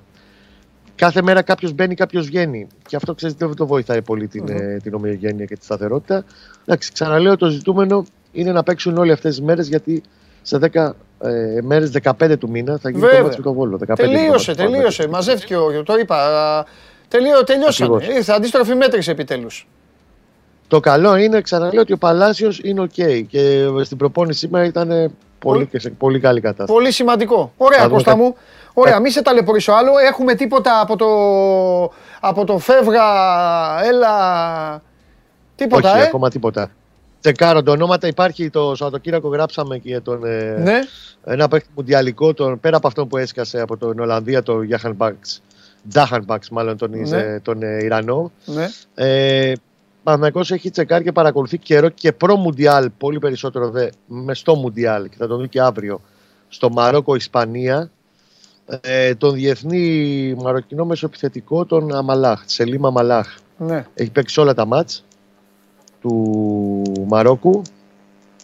Ε, πάλι κόλλησε. Τι έπαθες; Ξεκόλλησε. Έλα, όχι. Κόλλησε, όχι. πάλι, πάλι Όχι, κόλλησε το όχι, σήμερα, πάμε, δεν πάμε ξέρω σε σήμερα. Λοιπόν, ε, μ, τον έχει τσεκάρει καιρό τώρα, πολλές εβδομάδες και προμουντιάλ και είναι μια από τις περιπτώσεις που τη παρακολουθούν με ενδιαφέρον. Παίζει στη Σταντάρ Λιέγης, μένει ελεύθερος το καλοκαίρι. Ε, δεν θα ανανεώσει. Οπότε είναι σχετικά εφικτή περίπτωση να το πάρεις. Είναι 26 ετών. Παίζει και στο 8-10, αλλά παίζει και στα αριστερό. Παίζει στα μισά μάτια, θα κάνει στο αριστερό φτερό τη επίθεση. Ναι. Είναι ένας προσφεστής που έχει αρκετά πανομοιότυπα χαρακτηριστικά με αυτά του Αϊτόρ. Οπότε τον κρατάμε στην άκρη γιατί τον έχει τσεκάρει πολύ καιρό τώρα ο Παναθηναϊκός. Πολύ περισσότερο, δεν ξαναλέω, και στο Μουντιάλ. Μάλιστα, πολύ ωραία. Τι λέει ο Ιβάν για Μουντιάλ, τι σας λέει εκεί, κάνα Δεν κουτσομπολιό; προλαβαίνει να δει πολλά πράγματα, μας το είπε. Δεν προλαβαίνει. Τον απογοήτευσε μ, η εικόνα της Σερβίας πάρα πολύ. Ναι. Κυρίως ανασταλτικά. Δηλαδή η ευκολία με το που έτρωγε τα γκολ η Σερβίας στα, στα μάτια του ομίλου. Ενώ είναι μια πολύ ταλαντούχα γενιά μεσοεπιθετικά. Πίσω είναι, είναι δύσκολο. Μα να μια το- καλή κουβέντα που μπορείτε να κάνετε μαζί του είναι ρε παιδί μου, το παθαίνουν οι Σέρβοι, το παθαίνουν οι Τούρκοι, το παθαίνουν κάποιες ομάδες. Τώρα οι Τούρκοι μου ήρθε πρόχειρα στο μυαλό, το, το έλεγα τις προάλλες. Ε, είναι κάποιες ομάδες που παίζουν προκριματικά κόστα και πηγαίνουν υπέροχα. Και όχι απλά υπέροχα. Τρένο. Παίζουν Και όμορφη πάρε μπάλα. τρένο. Ναι, Και μόλις φτάνουν στα Euro και στα Mundial, άστα. και σφίγγουν τα γάλατα Άστα, ακριβώς. άστα. Αυτό το είπε και ο ίδιος ότι η τα- συγκεκριμένη φουρνιά λέει ε, τους τελευταίους 15 μήνες είχε μόνο μία ήττα. Απλά είναι διαφορετικό το πώς θα διαχειριστεί ένα tournament. Ναι, Ακριβώς. σωστό, σωστό. Μάλιστα. Οι Αργεντίνοι εντάξει εκεί πιστεύουνε, όλα εκεί εντάξει. Το σταυρό μας κάνουμε κάθε μέρα. Κάθε μέρα. Δύσκολο μάτσε. Άλβαρες. Δύσκολο μάτσε. Άλβαρες. Δύσκολο. Από πάνω τους πέρα του Ολλανδού. Από πάνω. Φτιάξτε. το. Κόψτε το και βιντεάκι για να άμα γίνει κανένας αποκλεισμός να με τρολάρετε. Όχι, θα σε Από τρολάρω πάνω γιατί του εγώ πέρα. την πιστεύω πολύ την Ολλανδία. Όχι για να το πάρει, Από αλλά πάνω του είναι θα σοβαρότατη ομάδα. Μ' αρέσει. Σοβαρότατη, από πάνω του θα περάσει. Από πάνω. Μάλιστα. Άλβαρες. Η μεγαλύτερη κίνηση που έχει κάνει Ναι. ο Γίγαντας Καλόνι είναι που άφησε στη- στον πάγκο το Λαουτάρο και μπήκε ο Άλβαρες. Μάλιστα. Άλλη ομάδα. Κέρδισες ένα τέτοιο. Ένα. Ε, Ένα, Ένα βιντεάκι. Πάρε σκηνοθέτη έξω, έχει Γεια το σου, έχει καλά, κόψει. αυτός, α. Όχι, όχι, με τον Παναθηναϊκό ασχολείται αυτός. Μου λέει στο ακουστικό, έτοιμοι με τη Λαμία, εγώ θέλω να είμαστε και τέτοια. Ποια Αργεντινή, Α, με σένα τα έχει βάλει. Δεν έχουμε λαμπή, έχουμε βόλο 15 του μήνα. Ναι, βόλο, Κύπελλο. βόλο, συγγνώμη, συγγνώμη, εγώ φταίω. Φιλιά, Την αγάπη μου να είστε γεια καλά. σου παιδιά. Κώστα μου. Λοιπόν, δεν υπάρχει αυτή τη στιγμή κίνηση στα best, ε, στα best yes του Παναθηναϊκού, αλλά θα υπάρξει. Ε, Ο Παναθηναϊκός είναι μια ομάδα η οποία έχετε ακούσει και διαβάζετε συνέχεια και στο 24 ότι χρειάζεται παίκτες. Πρώτα απ' όλα είναι αποφασισμένοι στον Παναθηναϊκό οι άνθρωποι της διοίκησης να δώσουν πολλά χρήματα για να αντικατασταθεί προσωρινά τουλάχιστον μέχρι να τελειώσει η σεζόν και μετά βλέπουμε ε, το κενό που άφησε ο σοβαρός τραυματισμός του Αϊτόρ. Ε, τώρα τα υπόλοιπα θα τα βρει η υπηρεσία, όπως λέω συχνά, για όλες τις ομάδες. Ο Παναθηναϊκός, ο οποίος είναι λογικό να έχει και ένα μικρό μίνι ψυχοπλάκωμα. Έλα μέσα, βλέπω ότι γυρνεί- γυρίζει η χασαπόπορτα. Ένα μίνι ψυχοπλάκωμα είναι λογικό να το έχει γιατί μπαίνει σε ένα πρωτάθλημα που έχει κλέψει την παράσταση. Η Όπτα, ο κύριος Κέσσαρη, σε έχουν εγκομιάσει, σε έχουν κάνει. Είσαι και 8 βαθμούς μπροστά. Ε, πρέπει να δείξει και κάτι. Οπότε έτσι συμβαίνει. Αλλά αν το κάνει αυτό ο Παναθηναϊκός, τι να πούν και οι άλλοι που είναι από πίσω. Από πάνω πάντως αυτό που είπε ο Γουλής δεν περνάει. Αυτό ήταν τώρα γουλέικο, ε, Ποιο; ε, αργεντινογουλέικο. Ποιο; Μου λέει θα περάσει από πάνω από την Ολλανδία. Η Ολλανδία είναι πολύ σοβαρή ομάδα για να μπορείς να πεις ότι θα περάσει από πάνω της κάποιος, όποιος και αν είναι αυτός. Αυτό πιστεύω. Μιλάμε για παγκόσμιο κύπελο. Έτσι μπράβο. Δηλαδή, ποιος το έχει κάνει αυτό; Έτσι, μπράβο. Και τιμή και δόξα στο Φανχάλ που στα γεράματα πήρε μια συμμορία φίλε που ξέρεις Ξέρεις, πάρα πολύ με καλά ότι παίζουν, εντυπωσιάζουν παίζουν αυ- μπουνιές ακόμα και στο τουαλέτα Ναι. και τους έχει πει Με εντυπωσιάζουν αυτά τα σχόλια, ξέρεις γιατί. Όχι γιατί είναι καλή ομάδα η Ολλανδία και δεν ταιριάζει αυτό που λες. Ναι. Ποιον έχουμε δει σε παγκόσμιο κύπελο να περνάει από πάνω από κάποιον σε νοκάουτ;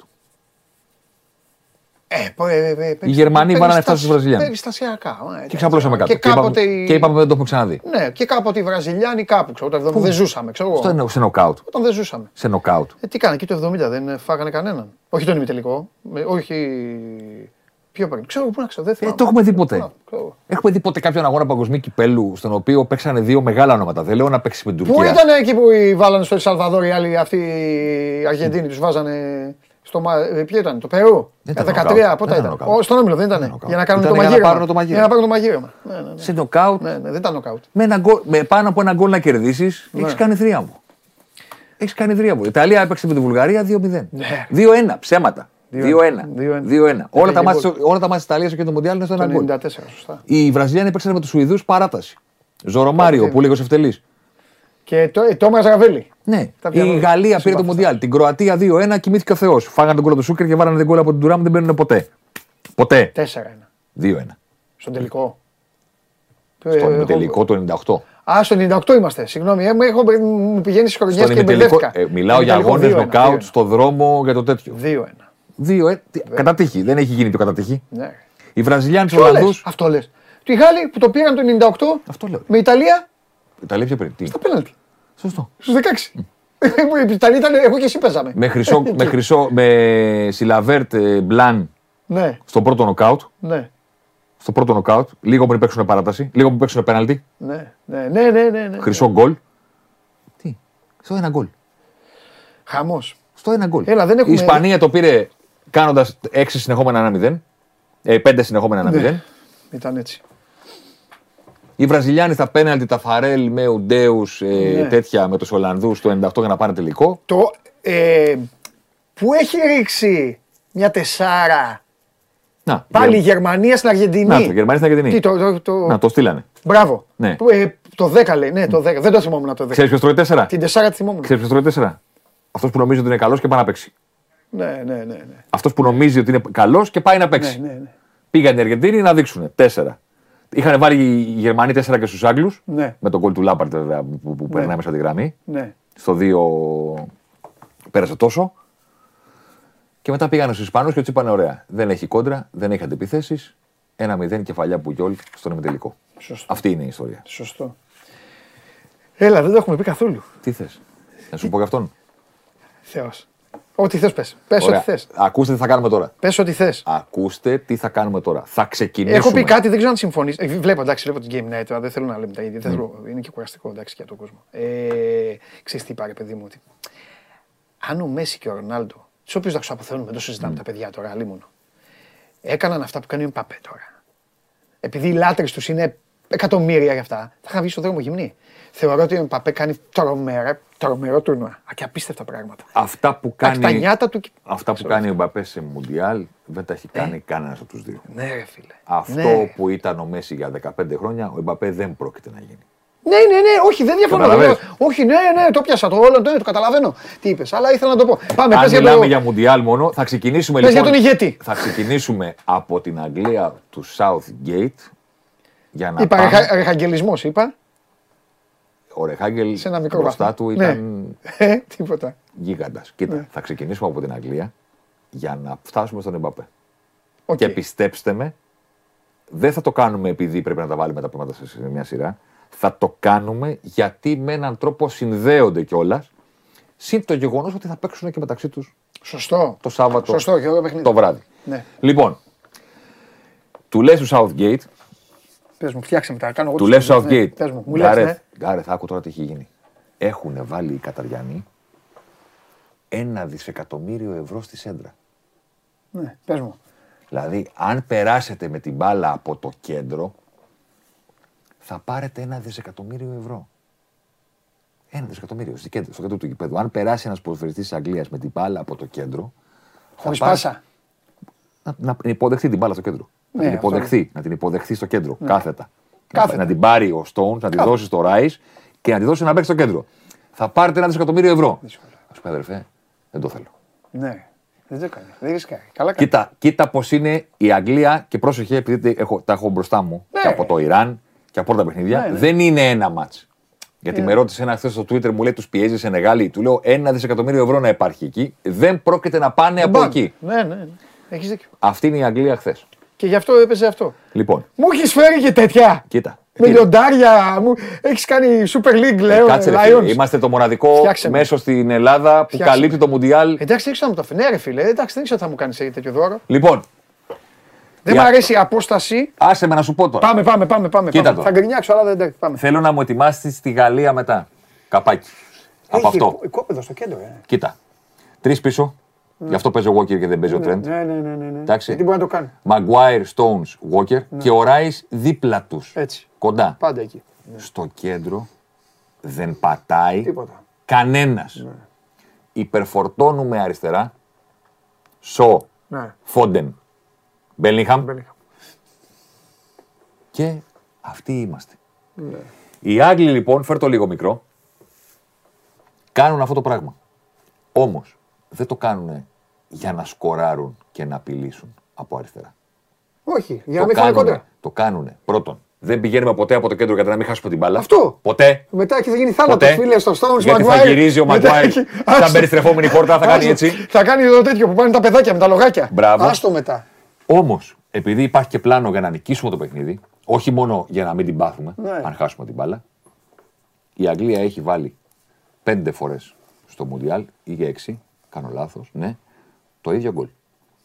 Η μπάλα πηγαίνει αριστερά, έρχεται ο Σάκα, βάζει δύο με το Ιράν Ναι, και ένα χθες. Και ένα ο Χέντερσον ναι. Εκμεταλλεύονται την υπερφόρτωση. και άλλα δύο ο Ράσφορντ.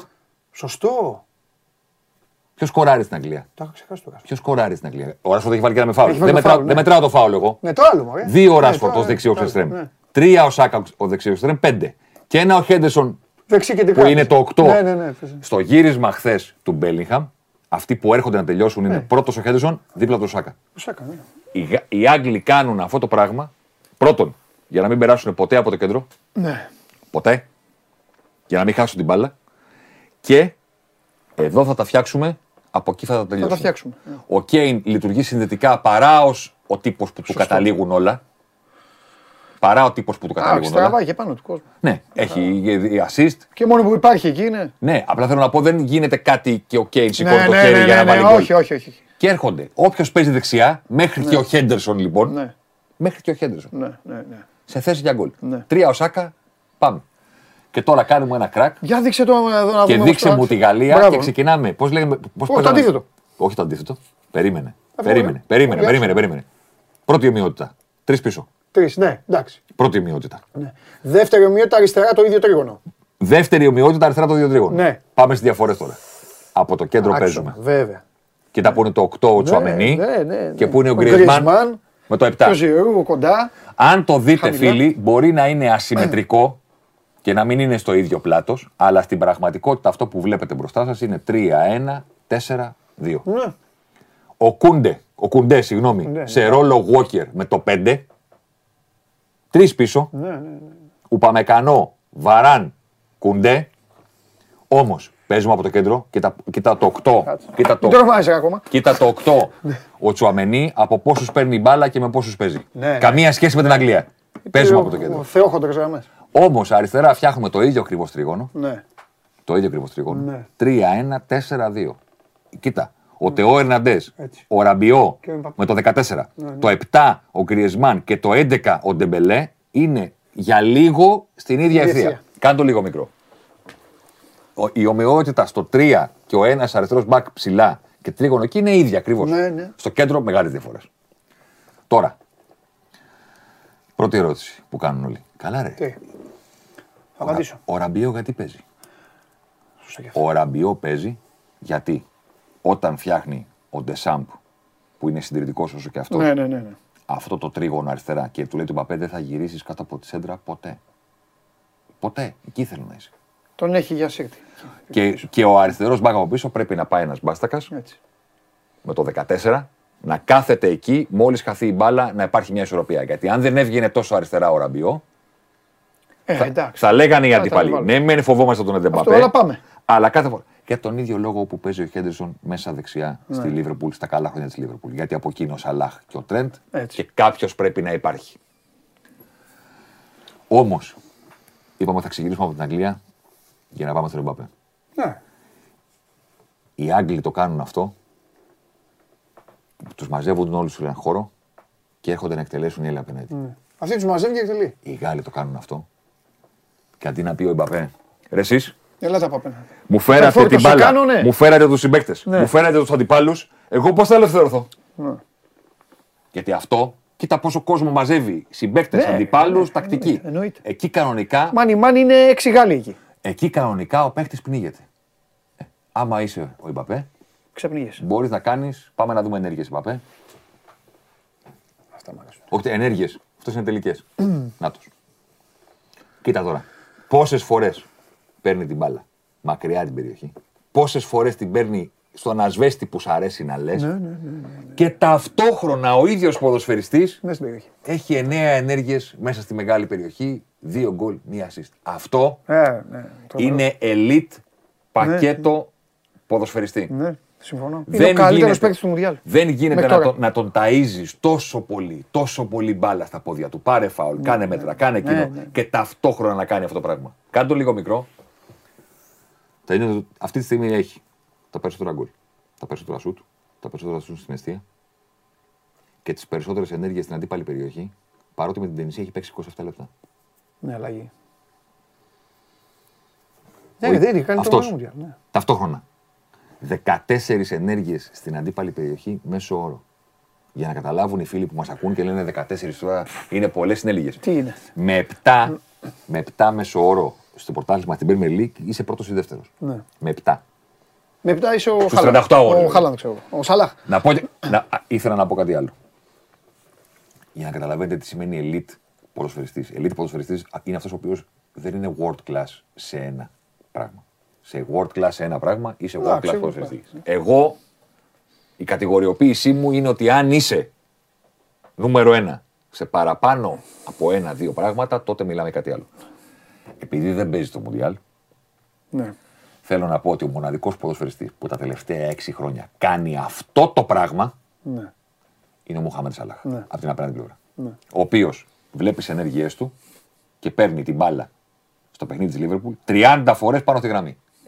Και είναι ο ποδοσφαιριστής που έχει τις περισσότερες ενέργειες στην αντίπαλη περιοχή σε όλη την Premier League. Σε όλη- Και λες, κάτσε, όπα, όπα, όπα. Μισό λεπτάκι. Εγώ βλέπω το παιχνίδι και σου δίνω την για την μπάλα εδώ. Ναι. Εσύ πώς βρίσκεσαι συνέχεια εδώ; Και πώς κάνεις κάθε σεζόν 20 γκολ. Κάτσε, ρε φίλε, μισό λεπτάκι. Μία άλλη ομάδα θα έλεγε, παιδιά, αυτού νου θα του τη φέρνουμε στην περιοχή. Ναι. Κάντε ό,τι κάνετε. Γι' αυτό πήγε και τα λεφτά. Και έπρεπε να Κάντε. Α, Ο μοναδικός που το κάνει όχι στο Μουντιάλ, γιατί Ναι. δεν παίζει. Με συνέπεια τα τελευταία έξι χρόνια Ναι. και έχει και γκολ και ένεργε στην περιοχή και παίρνει συνέχεια την μπάλα σε αυτό το σημείο απέναντι από την πλευρά, είναι ο Μοχάμεντ Σαλάχ και όποιος δεν τον αναγνωρίζει ή θεωρεί ότι συγκρίνεται με τον Μανέ, που είχαμε πει μια κουβέντα με αυτό το πράγμα πριν από τρία χρόνια, που ξέρεις να τον αγαπάω τον Μανέ. Και εγώ τον αγαπάω, αλλά Και αν δεν, πεθαίνω; δεν, ε, εντάξει. Ο Μανέ Δεν δεν, νομίζω. θα μπορούσε Ναι, ποτέ. Δεν θα το. Είναι Ποτέ. άλλο, άλλο στυλ. Άλλο είναι πράγμα. άλλο στυλ. Η Μπάγκεν για να τον έχει σκόρερ, Τον έχει- τον έχει φέρει κεντρικά Ναι, έτσι. και Και τον παίζουν όλοι οι ταΐζουν, ο υπόλοιποι Σανέ, και ο τον ταΐζουν Γκνάμπρι, κτλ. εδώ, πάρε και Αυτό το πράγμα το Γκορέτσκα. οποίο είναι εξουθενωτικό, το οποίο προποθέτει ασύλληπτα επίπεδα τεχνικής. Γιατί οι χώροι είναι τρομακτικά μικροί. Γιατί μαζεύονται παίχτες, μαζεύονται αντίπαλοι και ό,τι κάνεις πρέπει να το κάνεις πάρα πολύ γρήγορα και να μην σου φύγει ούτε λεπτό. Πόσες φορές βλέπεις εσύ οι φίλοι της Λίβερπουλ παιχνίδι και λένε ρε Σαλάχ, μία, δύο, τρεις, τέσσερις, σου φεύγει συνέχεια το. Ξέρετε πόσο δύσκολο είναι αυτό, που, Όχι, αυτό που εννοείται, κάνει. εννοείται, εννοείται. Να πάρεις την μπάλα, ο Μπαπέ, να πάρει την μπάλα, να παίξει, να την ξαναπάρει. Κάθε επαφή από αυτές πρέπει να είναι τέλεια. Έτσι. Τέλεια. Για να Ο μπορεί να γίνει Σάκα και το επόμενο. Και ο Χέντερσον που τους γυρίζουν την μπάλα στην εκτέλεση Ναι. και κοντρόλ έχουν χρόνο να κάνουν. Ναι. Ο Κέιν χθες το σκέφτηκε, Άρχοντας. το Μέχρι να το ζήγησε γυρίσει. Έτσι. άρχοντας. Οι άλλοι παίζουν σε κάτι χώρους εδώ, μέσα στο Ναι, δωμάτιο ναι. είναι. Και τους κυνηγάνε. Μέσα στο δωμάτιο που βρισκόμαστε. Ναι. Πα, Έτσι. πα, πα, πα, πα, πα. Έτσι είναι αυτό που πρέπει να καταλάβουν και με pitbull γύρω τους τώρα. Γιατί δεν παίζουν και στη Super Ε, League. elite παίζουν και με επίπεδα- παικταράδε. elite απέναντί επίπεδα τεχνικής, διαβάσματος, επιλογών και γι' αυτό ακόμα και στα παιχνίδια που δεν τους βγαίνουν τα πράγματα, εγώ το βλέπω και λέω τι, τι κάνει, τι Ναι, κάνει. ναι, ναι, τι προσπαθεί τι να κάνει. παλεύει Ναι, να ναι, κάνει, ναι, τι ναι. παλεύει να φτιάξει Ναι. και να την ξαναπάρει, να την ξαναδώσει, Ναι, να ναι. φτιάξει την περιοχή. Και τώρα να πασάρω και να φύγω. Και τώρα να πάω μόνος μου. Και τώρα να. να μπο- Και μιλάμε- κάτι σκοτωμένες που τι κυνηγάνε εκεί για να βγάλουν. ναι. Ασταμάτητο πράγμα, ασταμάτητο πράγμα. Να δούμε λίγο shot map Εμπαπέ στο, στο τουρνουά, το σύνολο του πρώτου σκόρ αυτή τη στιγμή. Εντάξει. Θα Ναι, κάνει. εντάξει, μια χαρά ε, είναι. θυμίζω για όσους δεν έχουν έτσι εξοικείωση, όσο μεγαλύτερες 2,69, εντάξει. Όσο μεγαλύτερες είναι οι τελικές, τόσο μεγαλύτερες είναι ευκαιρίες. Όσο μικρότερες είναι οι τελικές, τόσο πιο δύσκολο είναι τα σουτ. Έχει βάλει και τα ασύλληπτα σουτ και έχει πάει και στις μεγάλες ευκαιρίες. Αυτό τώρα που έκανε προχθές το μάζεμα και την στέλνει εκεί που ο τερματοφύλακα. Ναι. Τερματοφύλακες, ξέρεις, σου λένε στις 10 φορές. Από τις 10 φορές σου λέει στις 11 στην ανοιχτή γωνία θα μου πάει απέναντι. Και πήγε το στέλνει. Και στο Τώρα, φίλο και που το λέει. σημαδεύει, δεν το κάνει. Ε, Παιδιά, στο, στο φίλο που μου. επειδή έχουν αναφέρει διαφο- διάφοροι το Μέση, παιδιά, Ε, θα πούνε, δε. για αυτούς ακριβώ τους λόγους που μόλις τώρα περιέγραψα, ο Μέση των τελευταίων 15 χρόνων δεν μπορεί να συγκριθεί με κανέναν, κανέναν άλλον ποδοσφαιριστή στον πλανήτη. Period. Ναι, Γιατί θα μπορούσε να κάνει λαθά και να είναι και playmaker μαζί.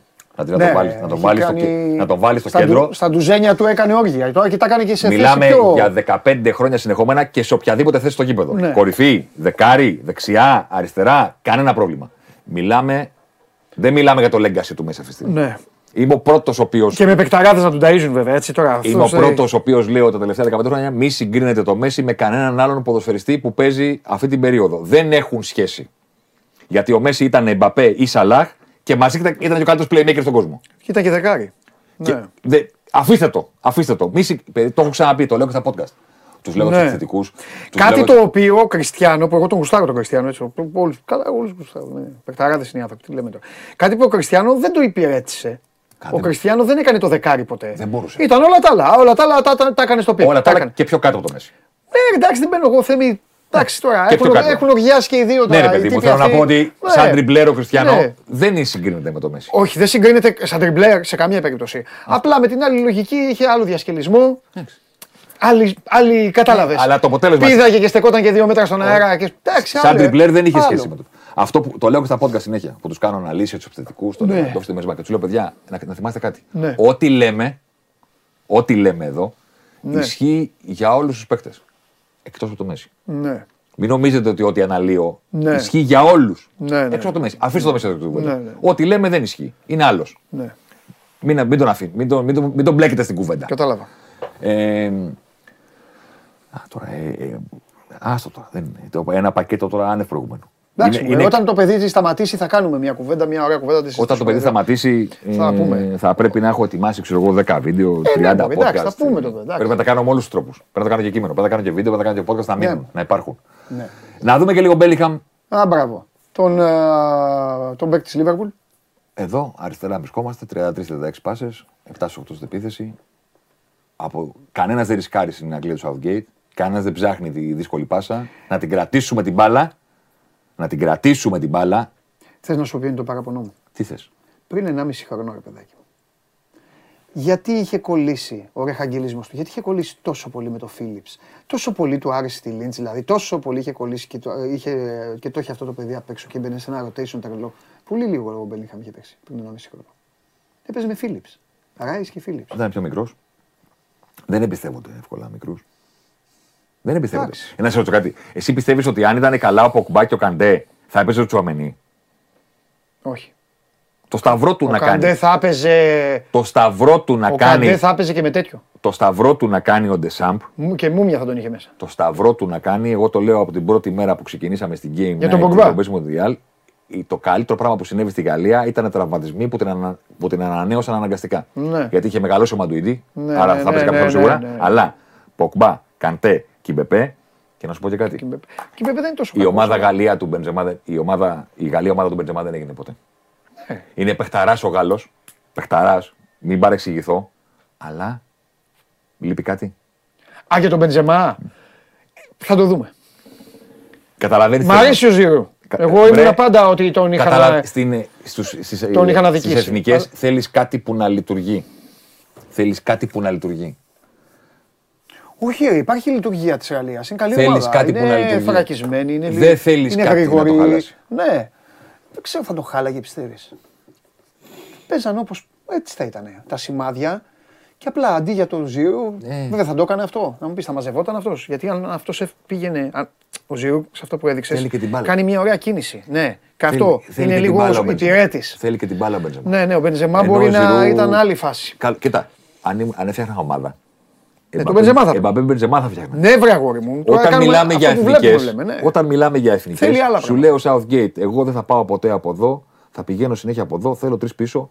Τρέντ, δεν πρόκειται να παίξεις ποτέ. Ποτέ. Ναι, τέλος. Ναι. Είσαι παιχταράς. Έτσι. Δεν χρειάζεται. Επίθεση καφού είδες που δεν παίζει εγώ. Ναι. Ε, δίκιο έχει ο καφού. Αυτό, Αλλά εντάξει, τι να κάνουμε. αυτό που, αυτό που κάνεις και είσαι ο καλύτερος στον κόσμο σε αυτό Ναι. που κάνεις, δεν το χρειάζομαι. Δεν το θέλω. Δεν μ' αρέσει. Εντάξει, εντάξει. Τέλος πάντων. Γι' αυτό εγώ όταν- η μοναδική φορά που γκρίνιαξα ήταν με την Αγγλία, με την Αμερική, Ναι. που είναι 0-0 Εκεί δεν Και είναι. είναι, και είναι, 70 λεπτό, είναι 70 λεπτό, 80. Δηλαδή, όταν οι άλλοι είναι μαζεμένοι στο γήπεδο και είναι 80 λεπτό. Βάλ τον ρε φίλε. Ε, βάλ να τον, σου γιατί κάνεις θα το τρεις αλλάξει. μπάλες. Ε, Αυτό. ναι, ρε φίλε, Εκεί ναι. γκρίνιαξα. Ε, ναι. Από την αρχή έχω καταλάβει τι κάνει ο Southgate. Ναι. Που λένε όλοι, μα δεν παίζει, ο Τρεντ δεν παίζει. Ποιος Τρεντ. Ούτε το Τρίπιερ δεν μπορεί να παίξει. Όχι ούτε. Τον έβαλε στην αρχή. Ναι. Και θα φάει και το παιδί του τώρα, το Mount. Ο Southgate έχει σιγά. ετοιμαστεί για τον Εμπαπέ Ναι. πριν από δύο χρόνια, όχι τώρα. Το πιστεύω. Το πιστεύω. Πριν από, Περιμένω δύο πώς και πώς χρόνια, αυτό το μάτι. πριν από δύο χρόνια έχει ετοιμαστεί. Έχεις δίκιο. Κάνε εσύ trend 50 assist. Δεν μας ενδιαφέρει. Πιστεύω θα φάει και κλωτσίσει ο τίμιος Εμπαπέ. Θα περάσει. Ακόμα και τακτικά πέρα από το Walker. Ναι. Γιατί ο Walker μπορεί να μην είναι διαθέσιμος. Ο, ο Southgate πήγε να πεθάνει το χτύπησε ο Walker. Εννοείται. Πήγε να πεθάνει. Ναι, ναι, ναι. Έτσι. Σου λέει αυτός είναι.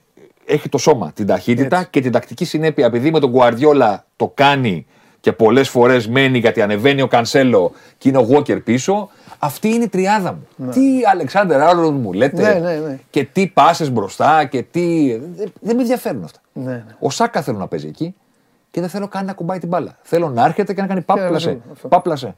Και ο Ράσφορντ. Έχουν βάλει έξι γκολ οι παίχτες που έρχονται από εκεί. ναι. Έχω- Να πεις στον, άλλ- στον Αλεξάνδρ Άρνολντ πάρε την μπάλα να ανέβεις εσύ να κάνουμε κάτι άλλο. Δεν υπάρχει περίπτωση ποτέ. Ποτέ. Ποτέ. Αυτά έχω να σου πω. Εντάξει. Πότε θα ξανάρθεις; Πα πες εσύ πότε. Τι φάση, σε τι φάση. Θα μου πεις εσύ όποτε θες. Κάτσε να δούμε τι θα Όποτε θες, γίνει. ναι. Θα Κάτσε. Κοίτα, κοίτα. Θες να είσαι τελικό, όποτε θες. Θα δούμε τι θα γίνει. Όποτε θες. Θα δούμε τι θα γίνει σήμερα αύριο. Ναι. Σωστά. Και αν δεν προκύψει κάτι super wow, Ναι. τα λέμε Δευτέρα. Εντάξει. Δευτέρα, Δευτέρα. Τα λέμε Δευτέρα που θα έχουμε πίσω μας φρέσκους. Θα έχουμε ημιτελικό. προημιτελικούς. Προ, προ, και λέω ημιτελικό. Θα έχουμε φρέσκους στου προημιτελικούς Ναι. και θα έρχονται οι μετελικοί τρίτη. Ημιτελικό, Τετάρτη. ναι, καλά λέω. Ημιτελικούς θα έχουμε μπροστά Τα μα. λέμε Δευτέρα. Τέλεια. Μην το κάνουμε Τρίτη, γιατί θα έχουν φύγει τα. οι- Τι Τρίτη; Θα είναι Όχι, Παρασκευή Δευτέρα, Σάββατο. από Θα είναι σήμερα. Παρασκευή Σάββατο. Όχι, ρε, Δευτέρα. Δευτέρα. Φοβερός. Επίσης. Τι, ξέχασε τίποτα; Έχει πάρει χαμπάρι ότι δεν τον έχουν αφήσει να κάνει ρούπι, ε; Τον Μπέλιγχαμ. Δεν υπάρχει φωτογραφία του Μπέλιγχαμ Ναι, ρε. σε όλο το. Μα είπα πριν, λέω τι το κάνει το θέμα το 24, λέω έχει τελειώσει, τον έχει πάρει ο coach, έχεις Έχεις πάρει πάρει στον κα- Dortmund το coach. Μπες, μπες στο Associated Press, με το οποίο συνεργάζεται το Sport 24 Ναι. με τις φωτογραφίες. Πάτα Μπέλιγχαμ Ναι. και βρες μία φωτογραφία του Μπέλιγχαμ Που δεν είναι ένας από τους που δύο. δεν είναι δίπλα του ή ο Αλεξάνδρ Έτσι. Άρνοντ ή ο Χέντερσον. Ναι, ρε. Δηλαδή βγήκαν έξω Doha by night ναι. Instagram story. Προπόνηση ναι. δίπλα. Ναι. Γκολ εδώ τέτοια. Έκανε Μπο- εκατο- Μπορώ να στο κάνω και χειρότερο όμως. Τι; Αν, αν ισχύει τώρα, γιατί έβλεπα, διάβαζα χθες βράδυ δηλαδή, φτιάχτηκα λίγο. Αλλά επειδή και εσύ με τα μελετά αυτά, αν ισχύουν αυτά περί Σάουδαρο, Κατάρο, Φαν Δεν και τα αυτά. φέρεις. Ναι, ωραία, περίμενε. Ναι. Εντάξει, παιδί μου. Όλοι είμαστε με τον ε, Σερ Τάδε να μπορούσε να αναλάβει τέτοιο. Αλλά λέμε, αν αυτά, γιατί και η δεξιά πλευρά να μην γίνει σαν την αριστερή όπως όμορφα έφερες; Αυτό έχω να πω. Και είναι και φίλαθλος της ομάδας. Εσύ τις έφερες πλευρές, εσύ τις ανέλησες, κάντο εικόνα. Και μετά θα γράφουμε ένα θέμα. Κρυφτείτε. Podcast. Κρυφτείτε. Αυτό θα είναι ο τίτλος. Αν τη Λίβερπουλ την αγοράσουν Καταριανοί Σαουδάραβες Ναι. και, και λοιποί Αμπουνταμπέι Πες. και τη διοικήσουν. Πρόσεχε τι λέω. Ε, θα τη Και, διοικήσουν, και ναι. τη διοικήσουν όπως τη City και την Παρή, Δεν ταιριάζει. επειδή δεν έχουν άλλο λόγο να τη διοικήσουν αλλιώς, Ναι. Ναι, αλλά δεν ταιριάζει πολύ. Η ομάδα είναι λίγο περίεργη σε αυτά. τη Λίβερπουλ οι Αμερικανοί το ποδόσφαιρο το βλέπουν σαν επένδυση. Ναι. Για να βγάλουν. Ναι. Την αγοράσαν 300 εκατομμύρια, Έτσι. θα την πουλήσουν 4 δις. Έτσι. Δεν έχουν βάλει από την τσέπη τους τίποτα. Εννοείται. Ο σύλλογος ξοδεύει αυτά που βγάζει. Βρωμοτσιγκούνιδες. Ο σύλλογος ξοδεύει αυτά που βγάζει. Ναι. Είναι διαχειριστές Ναι. του συλλόγου. Ναι, ναι, ναι. Αυξήσαν τα έσοδά του. Κάνανε νέα κερκίδα. Τώρα κάνουν και άλλη νέα κερκίδα. Κάνανε, κάνανε. Εντάξει. Κάνανε χίλια Κάνανε πράγματα. τον κλοπ. Δεν είπανε πάρτε δισεκατομμύρια για να φαινόμαστε καλοί άνθρωποι. Ναι. Γιατί αυτό κάνουν και οι Καταριανοί Ναι. και οι Αμπουνταμπέι Ναι. και οι Σαουδάραβες. Όλοι. Δεν λέγονται επενδυτές αυτοί που ξορδεύουν δισεκατομμύρια για να μην πάρουν πίσω τίποτα. Λέγονται θέλουμε να φαινόμαστε καλοί άνθρωποι. Ναι. Θέλουμε να σκέφτεσαι Κατάρ και να σκέφτεσαι κάτι θετικό. Ναι. Και αυτό πήραν και το Μουντιάλ. Ναι. Οι Σαουδάραβες το ίδιο, τώρα πήραν το Newcastle. Εάν η Λίβερπουλ αγοραστεί από ανθρώπους οι οποίοι θα κάνουν αυτό το πράγμα, ομάδα δεν θα αλλάξω, Ναι. Έτσι, θα- αλλά δεν ενδιαφέρομαι πλέον. Όντως. Όχι, ρε. Κάτσε, ρε, κάτσε, άσε, ρε, όλοι μαζί. Γίνουμε εδώ. κλέφτες. Αφού μας έχουν κλέψει τόσα χρόνια, ρε φίλε. Ο τρόπος να κερδίσεις τους κλέφτες είναι να τους πεις: Μπορεί να πήρα μόνο ένα, αλλά εσείς κλέβετε και εγώ όχι. Ε, ναι, αυτό κάνουμε. Μπορεί να πήρα μόνο ένα, αλλά Ναι. εσείς κλέβετε και εγώ όχι. Ναι. Αυτό. Ναι. Δεν είναι ο τρόπος να πεις θα κλέψω κι εγώ τώρα. Λες, ε. Άμα είναι να, να πείτε να κλέψω κι εγώ τώρα, Ρε Βλαβιανέ, τι μας λέει τώρα όμως, θα, δηλαδή. μόνο αλήθειες. Άντε φιλιά, Χαιρετώ. Φιλιά. Οχ. Εγώ ένα κρατάω. Μας έχετε κατακλέψει. Αυτό έχω να πω μόνο. Παλιοκλέφτες. Αχ. Κλέφτες και παλιοκλεφταρέοι. Που έλεγε και στην τέτοια. Και, και, στο, και στην ταινία. Λοιπόν, το Μουντιάλ είναι σε εξέλιξη, ο καιρός κρυώνει και επειδή εμείς πρέπει να σκεφτούμε προτάσεις και λύσεις για τη θέρμανση μέσω της εφαρμογής heatpumps.de.gr θα ανακαλύψετε εξειδικευμένες προτάσεις για το δικό σας σπίτι. Μπείτε στην εφαρμογή της ΔΕΗ και δεν θα χάσετε, δεν υπάρχει περίπτωση να χάσετε. Ωραία πέρασα με το Θέμη, φοβερά τα στοιχεία αυτά που βγάζει η Όπτα για τα καμώματα των παικταράδων που παρακολουθούμε στο Μουντιάλ μέσα στο καταχύμωνο, ε, καταχύμωνο για την Ελλάδα, έτσι και έτσι. Και τώρα τον έχουμε, θα μπει. Έλα μέσα, έλα. Έλα να μας... Κατέβασε το νέο app του Sport 24 και διάλεξε τι θα δεις. Με το My Sport 24 φτιάξε τη δική σου homepage επιλέγοντας ομάδες, αθλητές και διοργανώσεις. Ειδοποιήσεις για ό,τι συμβαίνει για την ομάδα σου. Match Center, Video Highlight, Live εκπομπές και στατιστικά για όλους τους αγώνες. Μόνο αθλητικά και στο κινητό σου με το νέο Sport 24 app. Κατέβασέ το. Τι γίνεται, Πώς πάμε, Καλά. Πάνε τα λιοντάρια της ε, τα- Τεράγκα, πώς λέγονταν. Ποια λιοντάρια.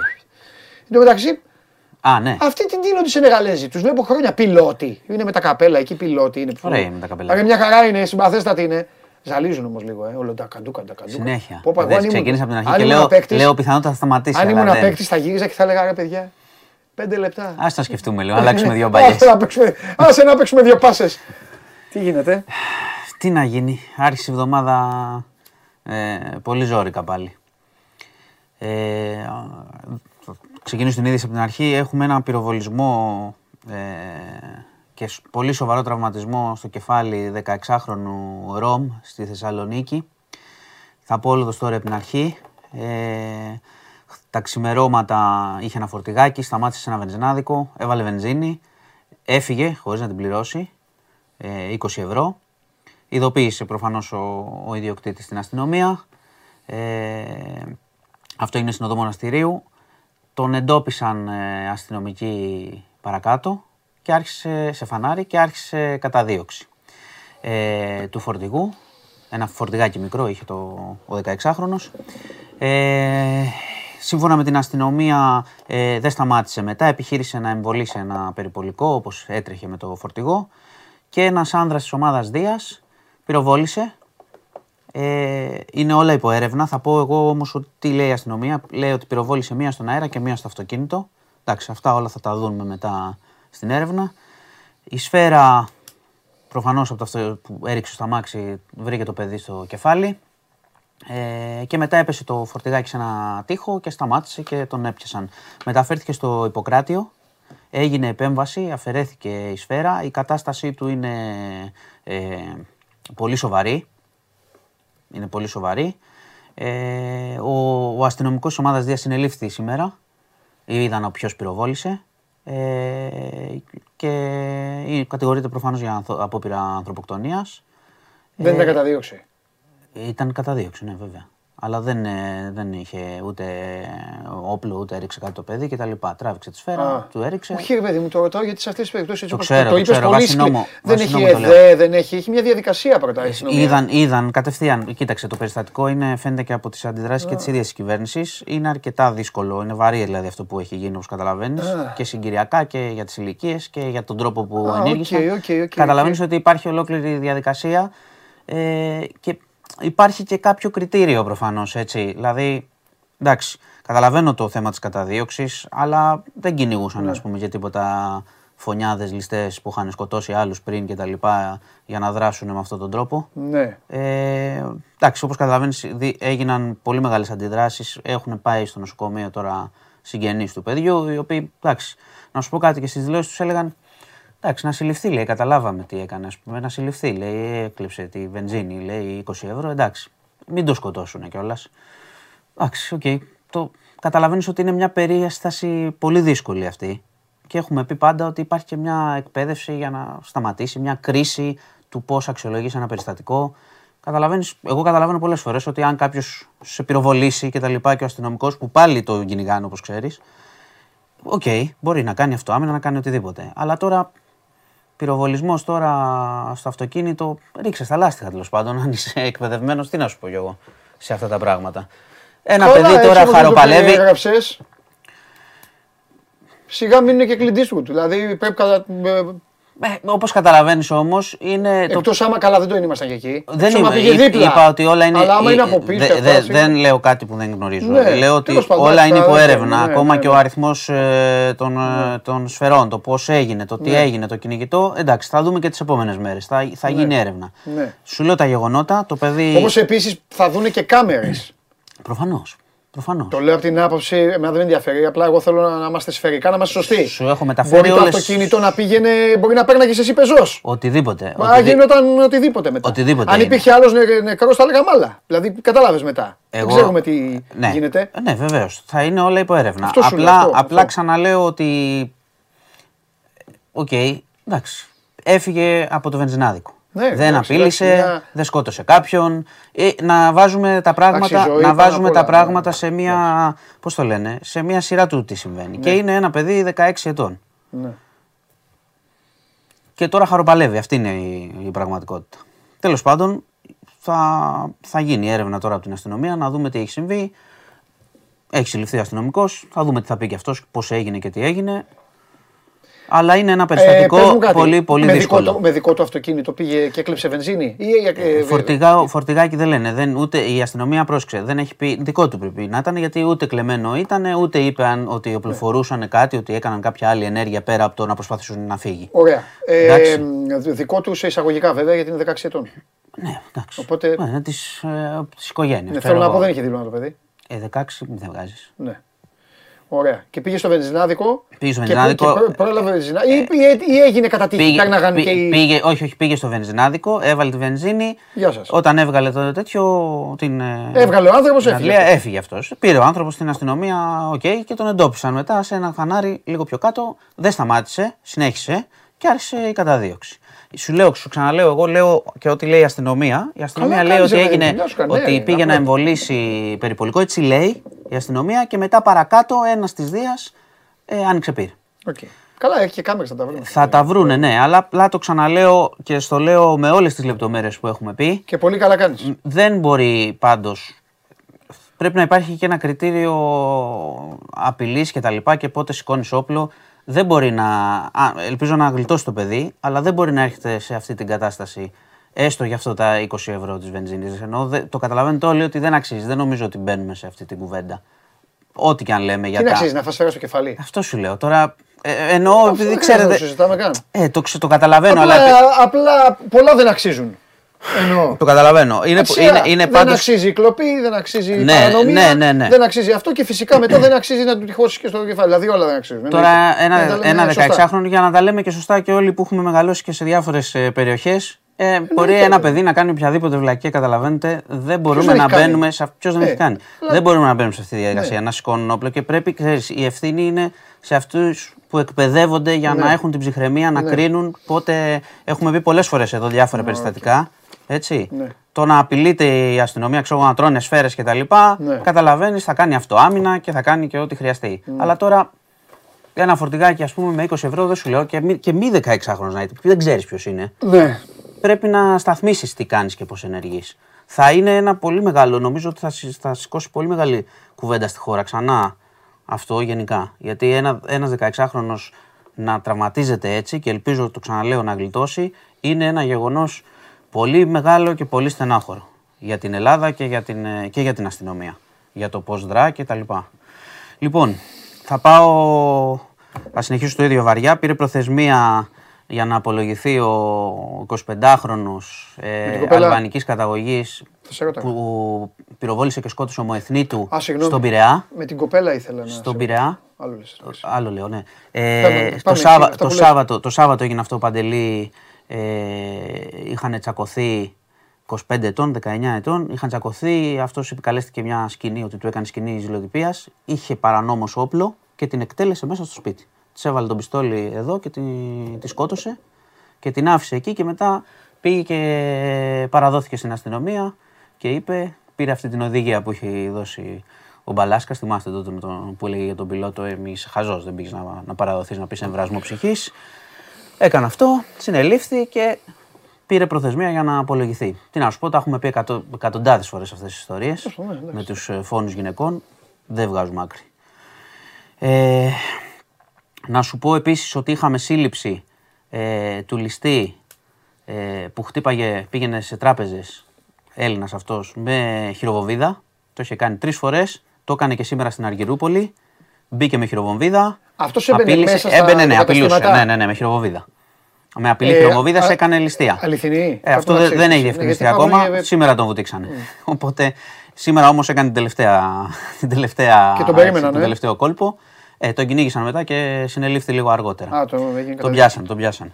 Ε, επίσης, να σου πω ότι και αυτό είναι ένα θέμα που πιστεύω πολλοί άνθρωποι και θα το συζητάνε μεταξύ τους και το έχουν δει. Έχει ξεκινήσει μια πολύ μεγάλη έτσι, αντίδραση και συζήτηση που αυτή τη φορά έφτασε μέχρι την κυβέρνηση για το πώς ε, οι τράπεζες που τις έχουμε ανακεφαλαιοποιήσει τόσες φορές ε, από την κρίση και μετά φέρονται στον κόσμο και τι λέω φέρονται, ενώ δεν εννοώ το θέμα τα ευγένεια των υπαλλήλων, μια χαρά, τα θέματα των προμηθειών που σου χρεώνουν, όταν ε, κάνεις μια συναλλαγή, όταν κάνεις μια συναλλαγή από μια τράπεζα σε μια άλλη τράπεζα, κάτι 2 ευρώ, κάτι 4 ευρώ, κάτι 3 ευρώ, τα βλέπουν όλοι στους λογαριασμούς. Ότι... Προμήθειες λες, ε; Προμήθειες βεβαίως. Ε, τα επιτόκια καταθέσεων που είναι μηδέν, ενώ τα του δανεισμού ξέρετε όλοι όσοι έχετε στεγαστικά κτλ. τι συμβαίνει. Υπάρχει μια πίεση από την κυβέρνηση τώρα, δεν το θυμήθηκε πολύ νωρίς, αλλά πλησιάζουν εκλογές και υπάρχει ένας, ε, ένα τζατζάρισμα με τις τράπεζες και νομίζω ότι οφείλουν τουλάχιστον ε, και οι τράπεζες που τις ε, σώσαμε τρεις φορές να κάνουν κάτι καλό για την οικονομία και τον κόσμο, την πραγματική οικονομία. Αυτή η συζήτηση έχει ανοίξει. Ο κόσμος πρέπει να τα βλέπει αυτά λογικά στις προμήθειες που κάνει. Εντάξει, γιατί τώρα να σου παίρνουν κερατιάτικα τόσα ευρώ από εδώ, από εκεί ε, και σε κόσμο που δεν έχει κιόλας. Εντάξει, από τα 800 ευρώ να, χάνεις, να κάνεις το ένα και το άλλο και να πληρώνεις τόσα λεφτά είναι μια πολύ μεγάλη κουβέντα που αξίζει νομίζω να συνεχιστεί, γι' αυτό και την ε, αναφέρω εδώ για τους ε, φίλους. Και θα κλείσω με το Ιράν.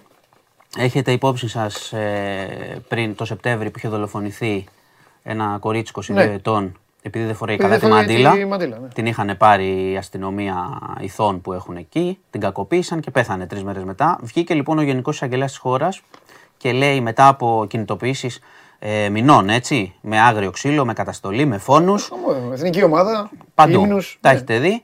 Και είπε ότι καταργείται η αστυνομία ηθών. Το οποίο, αν, το, αν ισχύει, πρόκειται προφανώς για μεγάλη νίκη των ανθρώπων εκεί που πάλεψαν μες στον δρόμο και σε άγριες καταστάσεις. Αυτοί περπατάνε στους δρόμους δηλαδή Σε και σου άγριες κάνουν, κα- ναι. ναι. Και άμα δεν φοράς τη μαντήλα, ξύλο και Ναι, μπορεί ναι, και ναι, φόνος. ναι, ναι. Βέβαια, ακόμα περιμένουμε να δούμε αν ε, η κυβέρνηση αυτό θα το επιβεβαιώσει, αν είναι ελιγμό. Δηλαδή, οι γυναίκες εκεί δεν το πιστεύουν ακόμα. Και ξέρεις, όταν έχεις Ναι, φάει πως τόσο είναι- ξύλο και τα λοιπά και Ναι. φυλακίσεις, είναι λογικό. Πάντως θα είναι μεγάλη νίκη, γιατί καταλαβαίνετε ότι το καθεστώς Βέβαια. είναι πάρα πολύ σκληρό εκεί. Πάρα πολύ.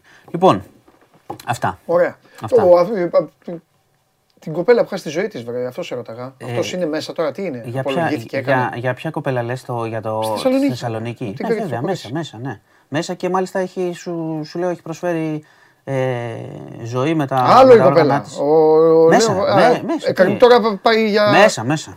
Μέσα, ναι. Τι, έξω θα είναι. έξω είναι η συνοδηγός. Σου είχα πει ότι εντάξει, οκ. Εντάξει, εκεί είναι- Ψυχική συνδρομή, ναι, εντάξει, άλλο, συνοδηγός. εντάξει, ναι, ναι. Λοιπόν, Μάλιστα. Αυτά. Εντάξει. Τι έγινε, 3-3 βλέπω, δεν έχω 3-3. δει τίποτα. Ναι, Για δεν πες είδες, μας. ε. Πες μας εσύ. Τη ασίστ του Μαρτσέλο. Τις ιδέες. Δεν έχω δει τίποτα σου Α, λέω. εντάξει. Assist, μα- έτσι, έτοιμος δηλαδή; Ε, έτοιμος δεν είναι, αλλά άμα ετοιμαστεί. Κάτς. Ήρθες εδώ με ύφος και μου λες τις assist του Μαρσέλο, οπότε παίζει. Παίζει. Παίζει. Περι- Θα είναι έτοιμος. Να περιμένω να παίξει, λοιπόν. βέβαια θα παίξει. Κλείσαμε. Έτσι. Τέλος. Θα τελειώσουν τα γέλια. Λοιπόν, Τέλος. βέβαια στην άμυνα είδα ότι τους επισκέφθηκε ο Μέλμπεργκ. Δεν του κάνουμε ένα, ένα εξάμεινο. Μπορείς να μπει λίγο. να παίξει. Λοιπόν, αυτά. Ωραίος, Έχει και εντάξει. μπάσκετ σήμερα. Ε. Ναι, ναι. Μην το ξεχάσουμε. Τι θα γίνει, Ε, τι να γίνει. δεν εντάξει. λες. Α, Ε, Γιατί να μπω. Θα πας; Ε, κοίτα, θα σου πω κάτι, επειδή δεν ξέρω πώς με είδες, είμαι λίγο, δεν είμαι σε πολύ καλή κατάσταση. Έχω κάτι ζαλάδες. Μια Είχα χαρά ετοιμαστεί να πάω, Σε καλή αλλά κατάσταση. μάλλον δεν θα τα καταφέρω. Κατάλαβα. Θα νικήσουμε χωρίς εμένα. Ναι. Μην έχεις αύριο με ζαλάδες. Όχι, θα έρθω αύριο. Α, εντάξει. Μάνος Χωριανόπουλος, μπείτε στο News, ε, ε, μπείτε στο News 24 για όλα τα θέματα της επικαιρότητας και για ό,τι σας προβληματίζει και για ό,τι θέλετε να μάθετε. Η πόρτα, η πόρτα ανοιγοκλίνει συνέχεια, σε ρή επισκέψεων, σαν τους ε, γιατρούς. Τώρα έφυγε ο Μάνος και θα έρθει ο Ηλίας. Γιατί τι έχουμε, έχουμε να ξαναπάμε. Εγώ μου αρέσει που παίζω έτσι. Μία από εδώ, μία από εκεί, μία από εδώ, μία Κατάρ. Πάμε εδώ, πάμε Κατάρ. Πάμε, Μου- α, πάμε Μουντιάλ. Μουντιάλ Facts. Powered by Stichiman. Φύγαμε.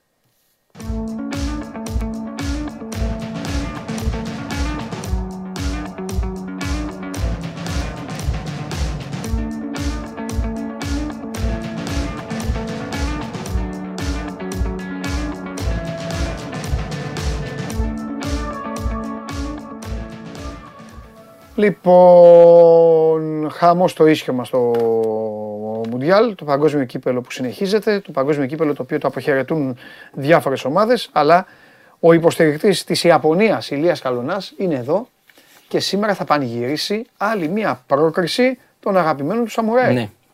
Η Ιαπωνία από Το μικρό πιστεύω παιδί. να ξέρεις. Ναγκατόμο. Ξέρεις πώς το διαβάζω αυτό το μάτς; Για πες. Το διαβάζω. Μπάλα δεν έχουν σχέση. Είναι εδώ οι Κροάτες, εδώ οι Ιάπωνες. Ναι. Στο να την κάνουν πατσαβούρα δεν το συζητάμε. Αλλά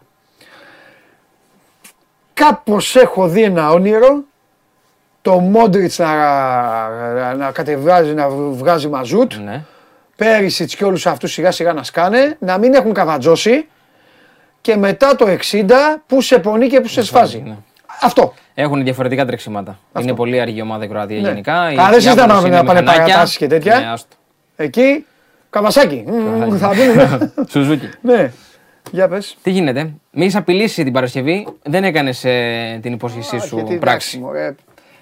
Εντάξει, μωρέ, Αναθεώρησα. λέω, Αναθεώρησε. εντάξει, Εί- είχε Σκοτώνεται, κάνει, Σαββατοκύριακο, φτιάχνει, ράνει τώρα εδώ, κάνει από εδώ. Παλεύει εκεί με τον Παλομπαρίνη, με τη Μαρία. Κάνει ο ένας να λέει τα δικά του, ο ένας να βγάζει selfie, η Μαρία να λέει έλα εδώ και εγώ, Αντρέα μου και αυτά. Και παλεύει ένας ε, παλεύει ένας αγέροχος εκεί για τη δημοσιογραφία. Λέω άστα να τον κάνω κι εγώ. Σε έφτιαξα. Ναι, Σε έφτιαξα. Την πλήρωσα. ένα story θέλω να κάνω. Ο Ιταλός Να και το μπορώ- μαράκι. Να μπορώ για ένα follower. Όπω Θα την κάνουμε. φορά. Θα Κάνα κάνουμε story, δυο κάνα μας. story, Δυο κάνα μας θα story, κάνουμε δυο μας. τώρα. Μια selfie. Δυο μας θα κάνουμε Μια τώρα. selfie. Όχι, δεν μας τα βία. Τι; Βίντεο. Πιο βαρύ. Να λέμε αλήθειες. Ωραία. Να λέω Μια εδώ ο χαρά. προδότης, θα πεις Ναι, όχι, ναι, δεν ναι. θέλω εγώ ποτέ Ναι, ναι, ξανά. ναι. Με Ωραία. το που τελείωσε η εκπομπής. Ωραία, ωραία. Πάμε. Λοιπόν, Mundial Facts. Ξεκινάμε το παιχνίδι των 5. Ιαπωνία, Κροατία, όπως Ιαπωνέζοι που λέει και ο Οι Βλαβιάνος. Ιαπωνέζοι. Ιαπωνέζοι. Το μαράκι και ο Βλαβιάνος ο Νικήτας. Ιαπωνέζοι. Ναι, Ιαπωνέζοι λέει εντάξει, ρε Νικήτα, Ιαπωνέζοι. Ναι, τα κάνω. Συμβαίνουν αυτά.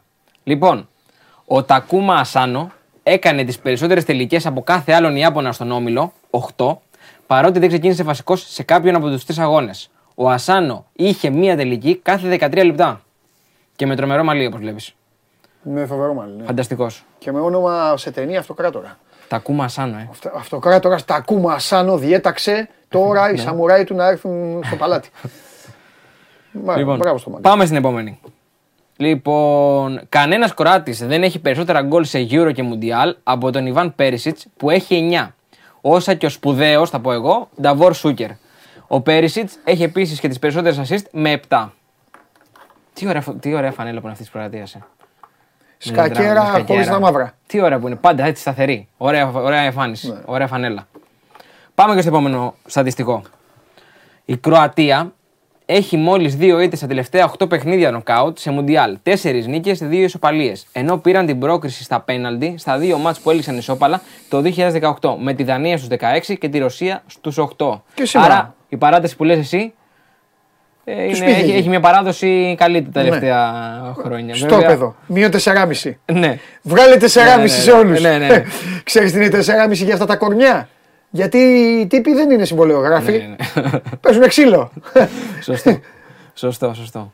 Λοιπόν, και το βράδυ έχουμε το Βραζιλία. και Νότια έρχεται Κορέα. ο Ασάνο. Με το Έρχεται ο μαλλί Ασάνο του. με τελική κάθε 13 λεπτά. Έτσι. Λοιπόν, και το βράδυ έχουμε Βραζιλία, Νότια Κορέα. Πάμε να δούμε και τα στατιστικά για το συγκεκριμένο παιχνίδι.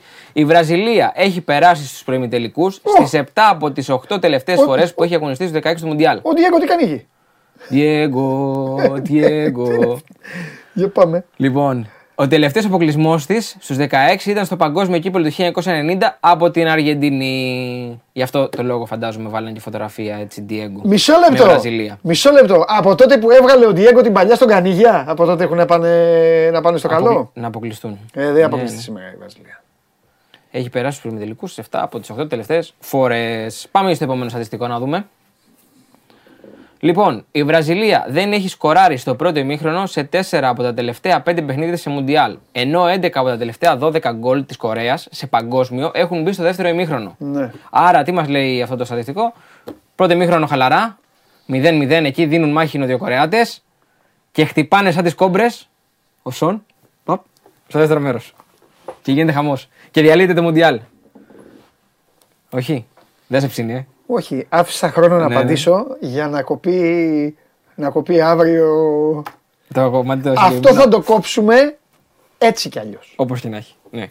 Είτε, είτε, είτε, είτε τελειώσει 4-0. 5-0, Θα- ναι, θα τελειώσει. είτε γίνει. Άμα γίνει, μαγιά του όλο. Όλο δικό του.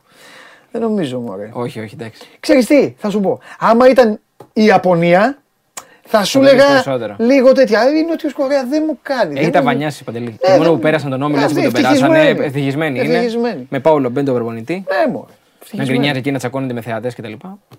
Πάμε και στο τελευταίο στατιστικό. Ναι. Λοιπόν, να, δεν λέγαμε για τίποτα άλλο. Ναι, βέβαια. Ο Μπέντο έχει μόνο μία ήττα στα τελευταία πέντε παιχνίδια του σε Μουντιάλ με την Πορτογαλία και την Κορέα και μπορεί να γίνει ο πρώτος Πορτογάλος προπονητής με νίκη σε αγώνα νοκάουτ παγκοσμίου κυπέλου.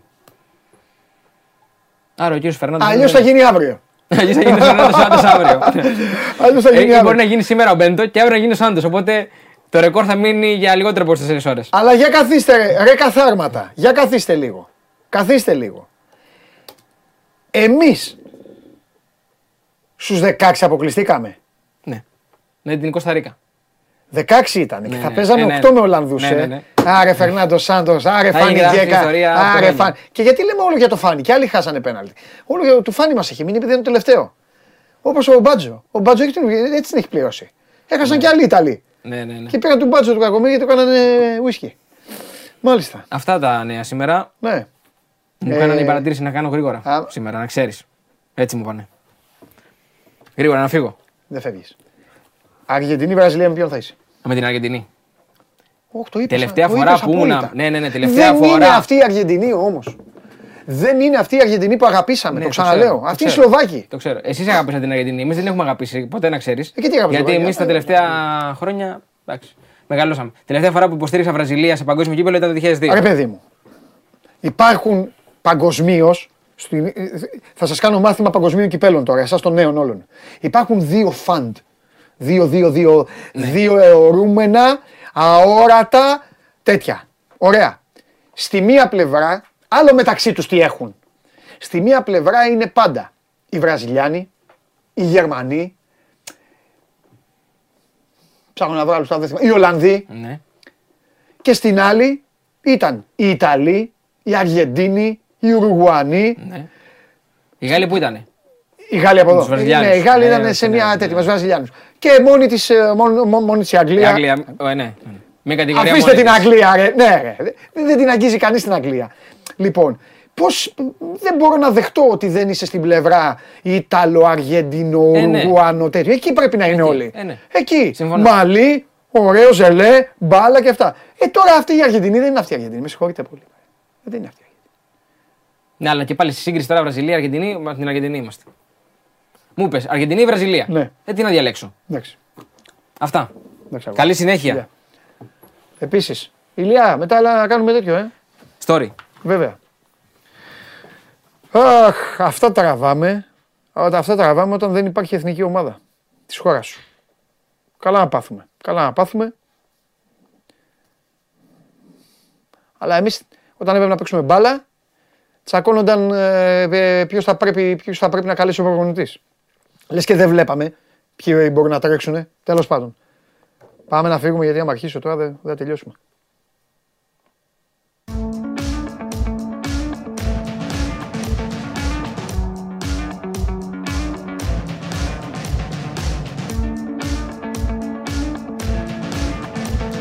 Τα δεδομένα του Μουντιάλ για τη σημερινή ημέρα powered by Stichiman και τώρα παίρνω το αεροπλάνο μου και πάω να δω το φίλο μου, τον έχω πεθυμίσει.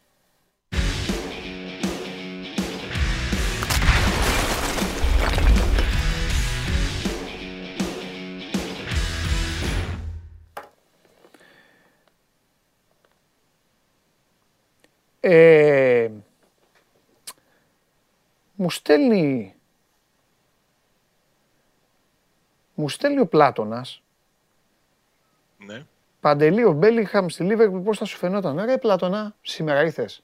Έχει τελειώσει ο παίκτης αυτός, έχει αποκτηθεί. Λοιπόν, ο κύριος Γουλής, ο κύριος Γουλής, ναι. Αδερφός μου. σίγουρα, Πάντα. είπε η Αργεντινή θα περάσει πάνω από την Ολλανδία. Από πάνω της θα περάσει. Πάρ' τον αδερφό σου. Ε, εντάξει. Μπορεί. Δεν θα, δεν θα στεναχωρηθούμε, ρε φίλε. Ε, καλά, γιατί να στενοχωρηθούμε. Υπάρχουν εντάξει. τόσα πράγματα να Αν- στενοχωριέσαι αν στη δεν ζωή. το πάρει, αν δεν το πάρει η Ολλανδία, θα ας το πάρει η Αργεντινή. Σιγά. Αν δεν το πάρει η Ολλανδία, ας το πάρει αυτός που θα το πάρει. Πολύχρονος, να σε χαίρομαι, Α, ευχαριστώ. να σε φίλε. χαίρονται Ναι, μπράβο. και ό,τι επιθυμείς να γίνει πραγματικότητα. Ένα μόνο πράγμα, ένα μόνο πράγμα να ξέρεις που δεν χαλάει ποτέ. Ο Ρασβάν Λουτσέσκου θα είναι προπονητής στον Μπάοκ. Αυτό να το ξέρεις. Αυτό ε, μαζί. Καλά. Μαζί. Μη στεναχωριέσαι. Μη στεναχωριέσαι. για το Στείλτε μεγάλο τώρα χρόνια πλάσμα. πολλά στο Σάβα μου να κάτσει να τα διαβάσει μετά όλοι. Όλοι. Στείλτε τώρα χρόνια πολλά στο Σάβα. Όποιος δεν στείλει χρόνια πολλά στο Σάβα θα έχει να τα πει μαζί μου. Λοιπόν, Σάβα, Πες μου. δεν έχω πολύ χρόνο. Ρίχτα. Να σου πω ότι έδωσε μια πολύ ωραία συνέντευξη στους ε, εκπροσώπους των, ε, των ελληνικών μέσων στην Κύπρο ο Μπότο. Μάλιστα. Για να μην τα πολυλογώ, αν θέλω να σταχυολογήσω, έχει αναλάβει την ευθύνη για το project που τρέχει στο ΠΑΟΚ. Ναι. Ο, λέγοντας μάλιστα ότι κάποιες στιγμές μπορεί να υπήρχαν και διαφωνίες με τον ε, Ρασβάν Λουτσέσκου στα μεταγραφικά, αλλά ο ένας στηρίζει τον άλλον. Είπε ότι ο ΠΑΟΚ, θα, ε, ότι ο ΠΑΟΚ ε, και αυτός προσωπικά θα κάνουν κινήσεις για να μείνει ο Ντάντας και μετά το τέλος του δανεισμού του στη Θεσσαλονίκη. Και μάλιστα θα προσπαθήσει να εκμεταλλευτεί τις καλές σχέσεις που έχει με τον Ρουί Κώστα της Μπενφίκα και τόνισε ότι θα πρέπει να κινηθεί ο ΠΑΟΚ πιο γρήγορα πριν ξεκινήσει το ευρωπαϊκό Under 21 γιατί ο Ντάντας θα είναι ο αρχηγός της Πορτογαλίας και μετά θα σφίξουν τα πράγματα. Είπε ότι το, Δεκέ, ότι το Γενάριο ο ΠΑΟΚ θέλει έναν παίκτη που να παίζει στη μεσοεπιθετική γραμμή, να έχει καλούς αριθμούς, να μπορεί να παίξει και στο 10 και ως ακραίος. Είπε επίσης ότι με 5 εκατομμύρια μια ομάδα από το εξωτερικό μπορεί να πάρει μόνο το ένα πόδι του κουλεράκι, τον οποίο αξιολογεί τουλάχιστον στα 15 εκατομμύρια. Αυτά πάνω κάτω με όσα δήλωσε ο Ζωζέ Μπότο. Πόσο, Σημαντικά πόσο αξιολογείται το, παι- το παιδί, πόσο; Πράγματα. Τουλάχιστον 15 εκατομμύρια. Okay. Τον αξιολογεί 15 εκατομμύρια παντελή παρεπιπτόντος από το πρώτο φιλικό που έπαιξε με την πρώτη ομάδα το καλοκαίρι.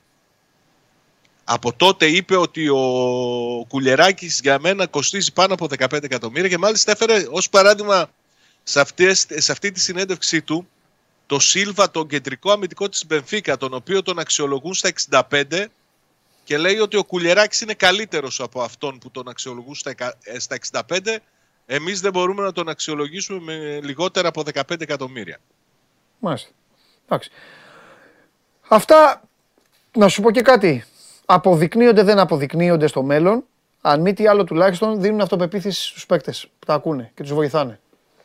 Το θέμα είναι, Κοίταξε, το θέμα είναι τι θα κάνει ο ΠΑΟΚ με το παιδί ε, όταν θα είναι καλά, πώς θα το διαχειριστεί ο, ο φίλος μου, όταν θα είναι καλά και ο Μιχαηλίδης. Αυτό είναι και για μένα πολύ, έχει πολύ μεγάλο ενδιαφέρον και για μένα. Αυτό. Γιατί θα έχουμε δύο αριστεροπόδαρους, δύο παιδιά πολύ ποιοτικά, δύο παιδιά από τις ακαδημίες που θα παλεύουν για μία θέση.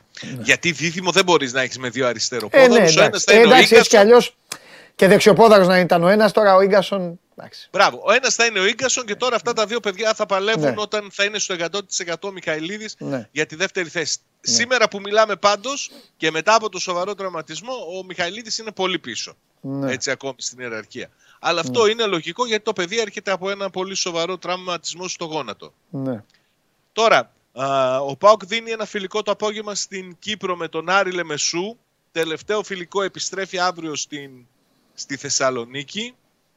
Αν υπάρχει κάτι που δεν που μπορεί να είναι έτσι λίγο αρνητικό σε αυτό το διάστημα που ήταν ο Πάοκ στην Κύπρο για μένα είναι το γεγονός ότι ο Λίρατς δεν κατάφερε να κάνει ούτε μία κανονική προπόνηση. Α, Αν δεις το διάστημα είχε θλάσει δευτέρου βαθμού προσαγωγούς στα τέλη του, του Οκτώβρη είχαν πει 4 με 6 εβδομάδες, έχει ξεπεράσει 6 εβδομάδες. Όχι ότι υπάρχει κανένας λόγος για να το ζωρίσουν το παιδί, αλλά νομίζω ότι λογικά θα έπρεπε να έχει, να έχει επιστρέψει.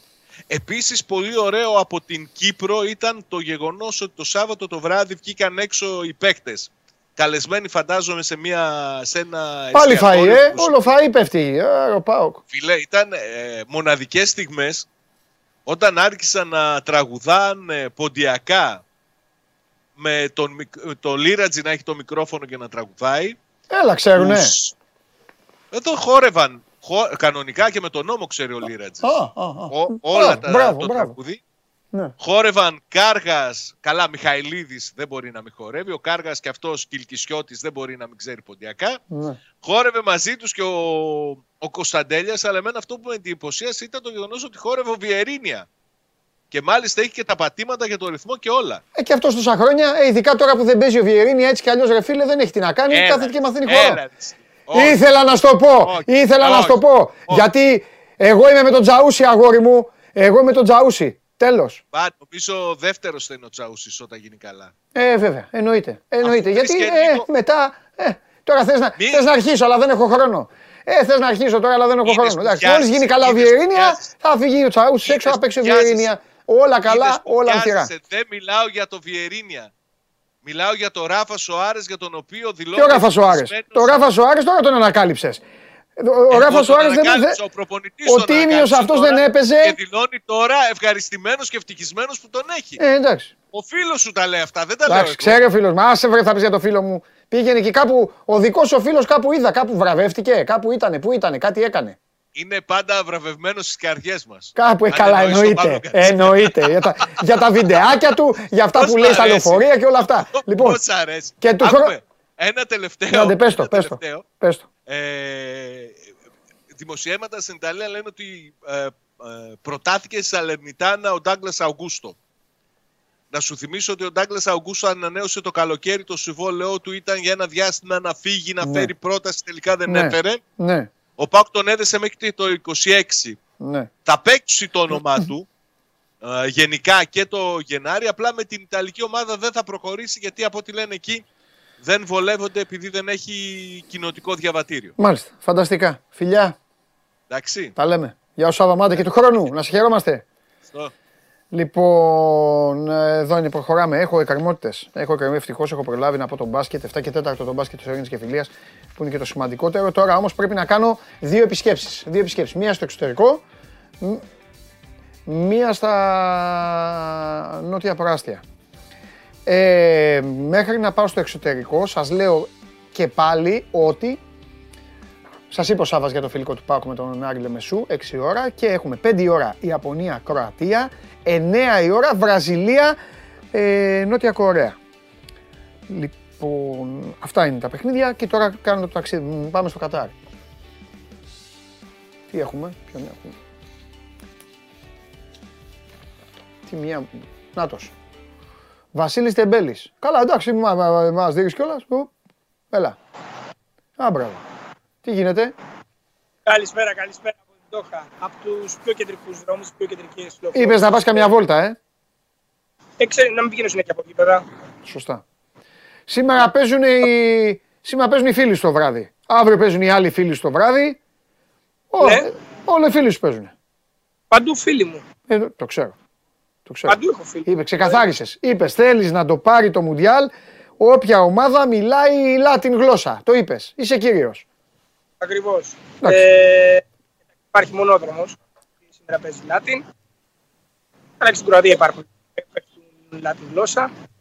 Οπότε, Μάλιστα. αν και είδα τις δικές σου προτιμήσεις. Εγώ, μόνο με την Αγγλία είμαι εγώ. Με καμία άλλο. Ναι. Η Αγγλία, η Αγγλία θα το πάρει κιόλας. Εγώ το έχω πει, μη- είχα πει να μην πάτε.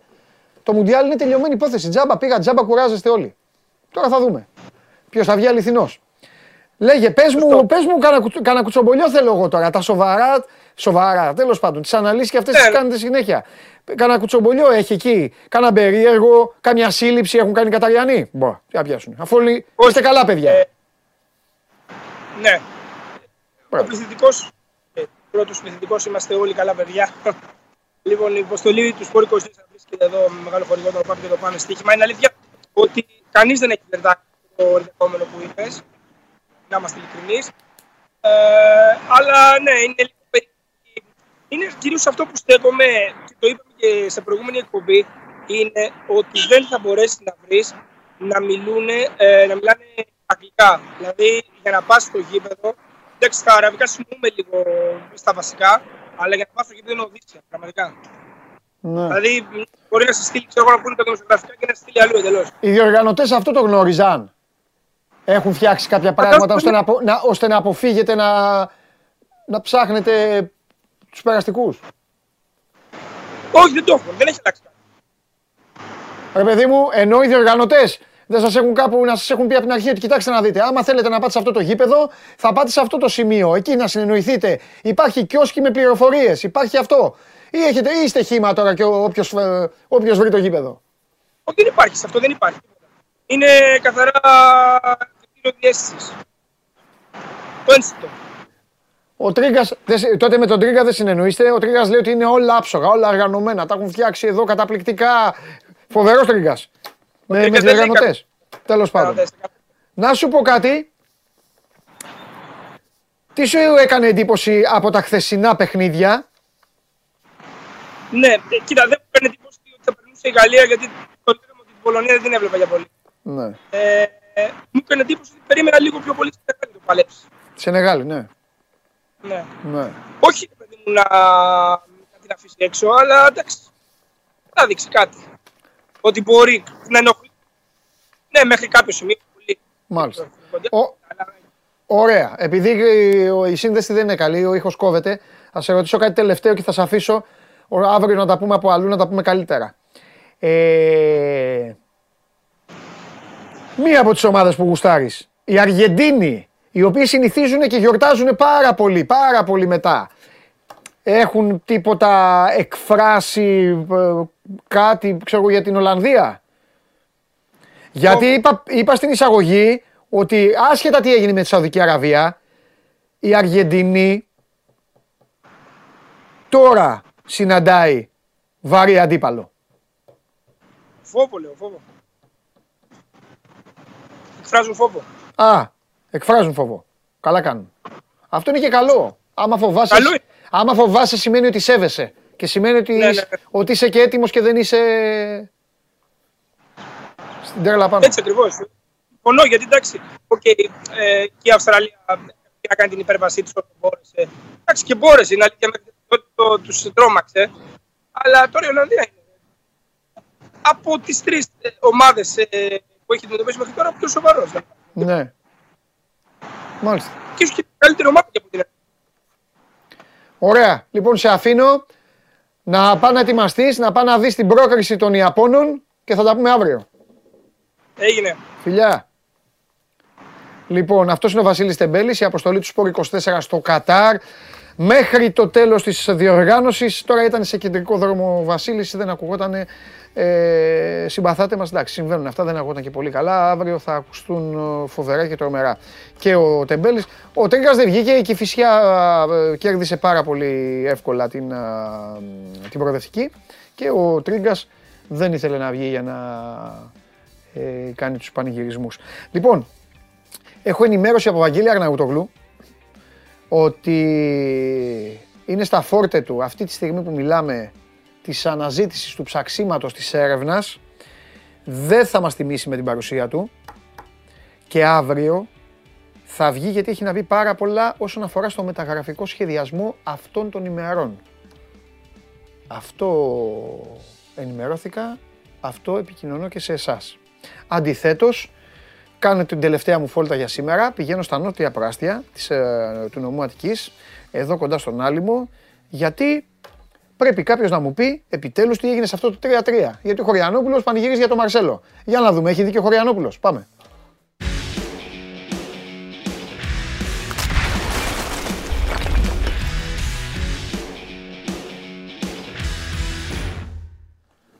Νάτος. Καλή εβδομάδα, Παντελή. Καλή εβδομάδα, Δημήτρη μου. Δημήτρη Χριστοφιδέλης. Εδώ όλος δικός μας. Δημήτρη. Για λέγε. Θες να πω πρώτα πραγματάκια έτσι ιδιοσιογραφικά και μετά να πάμε στο φιλικό; Τι θες Εννοείται. εσύ; Όχι, πα- ε, η δουλειά πάνω απ' όλα είναι νόμος. Νόμος είναι πρώτα επικαιρότητα. Πέ- Πάμε, πε πρώτα Ωραία, τα πραγματάκια ωραία, και- ωραία. και μετά. Καλά τα λες. Καλά τα λες. Λοιπόν, ε, πρώτον, ε, ο Ροντινέη αναμένεται το Σάββατο στην ε, Ελλάδα Μάλιστα.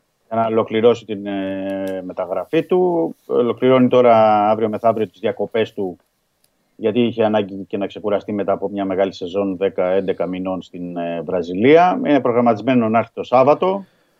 Σάββατο να θυμίσω ότι είναι το φιλικό του Ολυμπιακού με την Nottingham Forest ε, στο Καραϊσκάκη, σε 7 η ώρα το απόγευμα, τηλεοπτική μετάδοση από το Κοσμοτέ TV.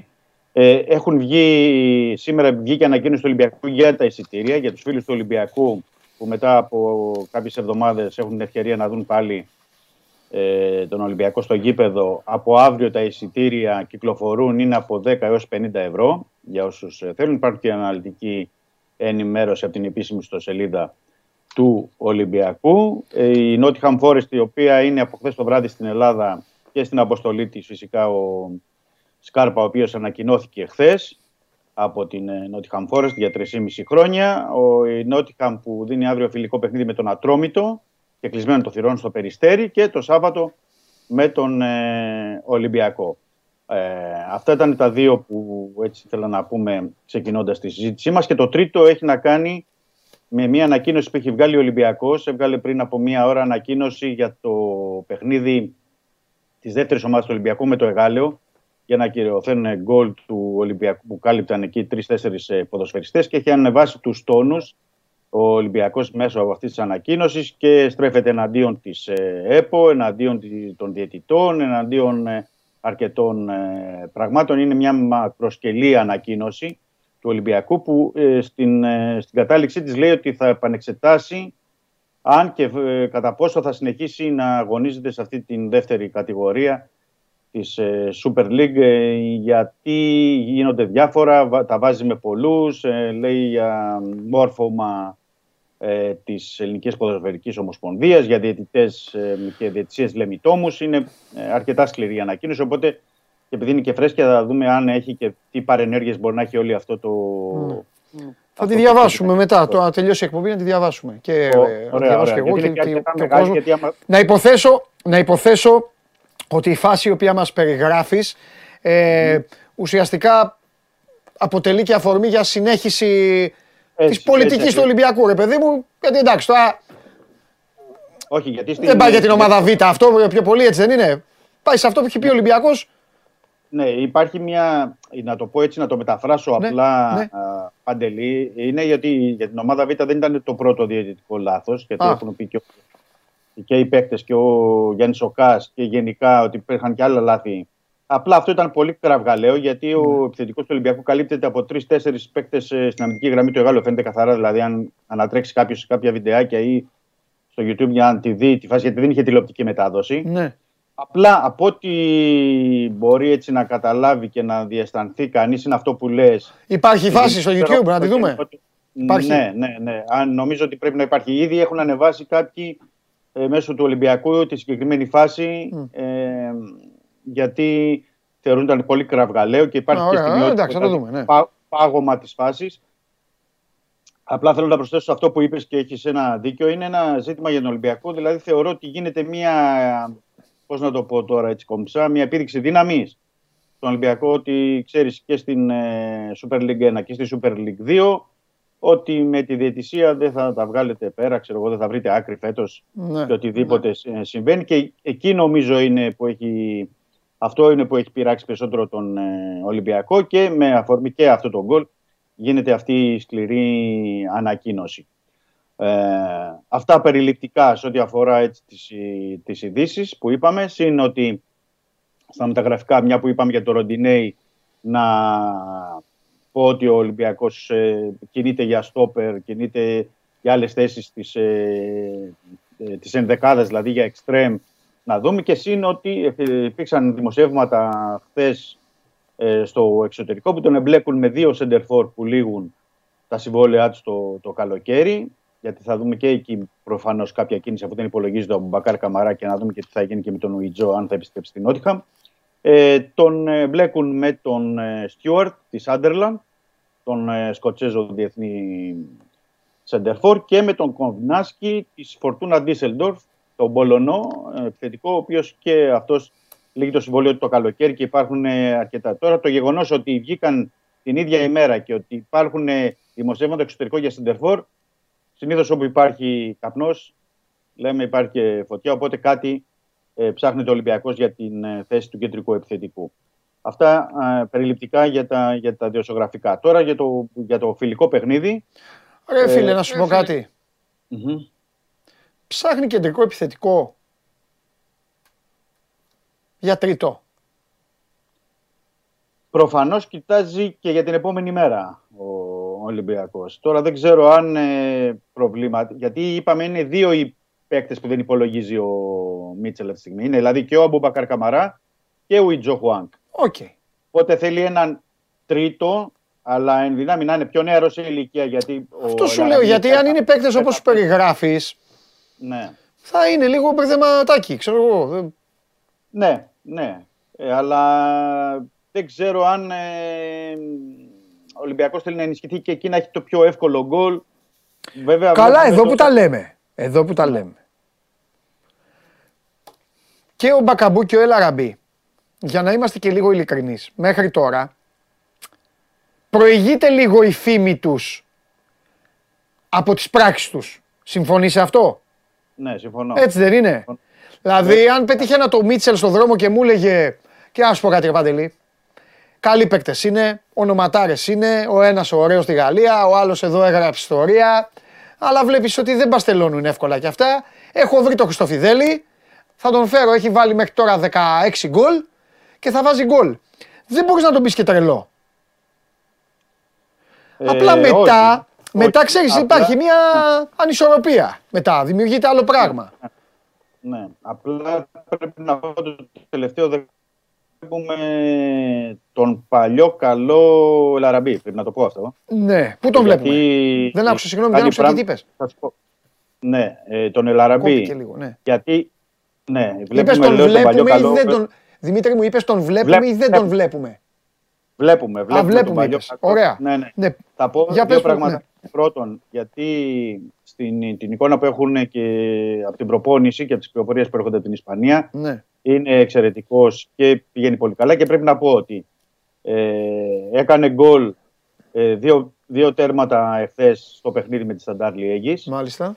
ε, και σκοράρει και με τη Χάντερσφιλτ. Δηλαδή και στα δύο παιχνίδια έβαλε. Δηλαδή τρία γκολ σε δύο παιχνίδια είναι πολύ καλός απολογισμός. Και μάλιστα για το χρόνο που χρησιμοποιήθηκε. Γιατί χθες έπαιξε μισή ώρα ο Ελαραμπή, δεν έπαιξε παραπάνω. Μμμ. Είχε αγωνιστεί ο Μπακα που έβαλε και το άλλο γκολ. Οπότε ε, έχουμε τώρα σε μια κατάσταση που ο Λαραμπή και κατ' εμέ προηγείται του, στις προτιμήσεις του Μίτσελ αυτή τη στιγμή επαναλαμβάνω του Μπακαμπού υπό την έννοια ότι βγάζει πιο εύκολα γκολ. Ο Μπακαμπού είχε αρκετές ευκαιρίες που μπορούσε να σκοράρει και χθες που έβαλε ένα γκολ και με τη Χάντερσφιλ που έχασε δύο-τρία τέρματα. Ε, είναι πιο εύκολο τον γκολ στον Λαραμπή. Έχει δύο καλούς επιθετικούς τώρα ο Μίτσελ που, μπορούν να στηριχτεί, που μπορεί να στηριχτεί πάνω τους και προφανώς ο τρίτος είναι που ο Ολυμπιακός κοιτάζει εν ώψη Ιανουαρίου για να είναι έτοιμος και επαναλαμβάνω και για την επόμενη μέρα, γιατί δεν θέλει μόνο έναν επιθετικό Μάλιστα, για μάλιστα. 6 μήνες.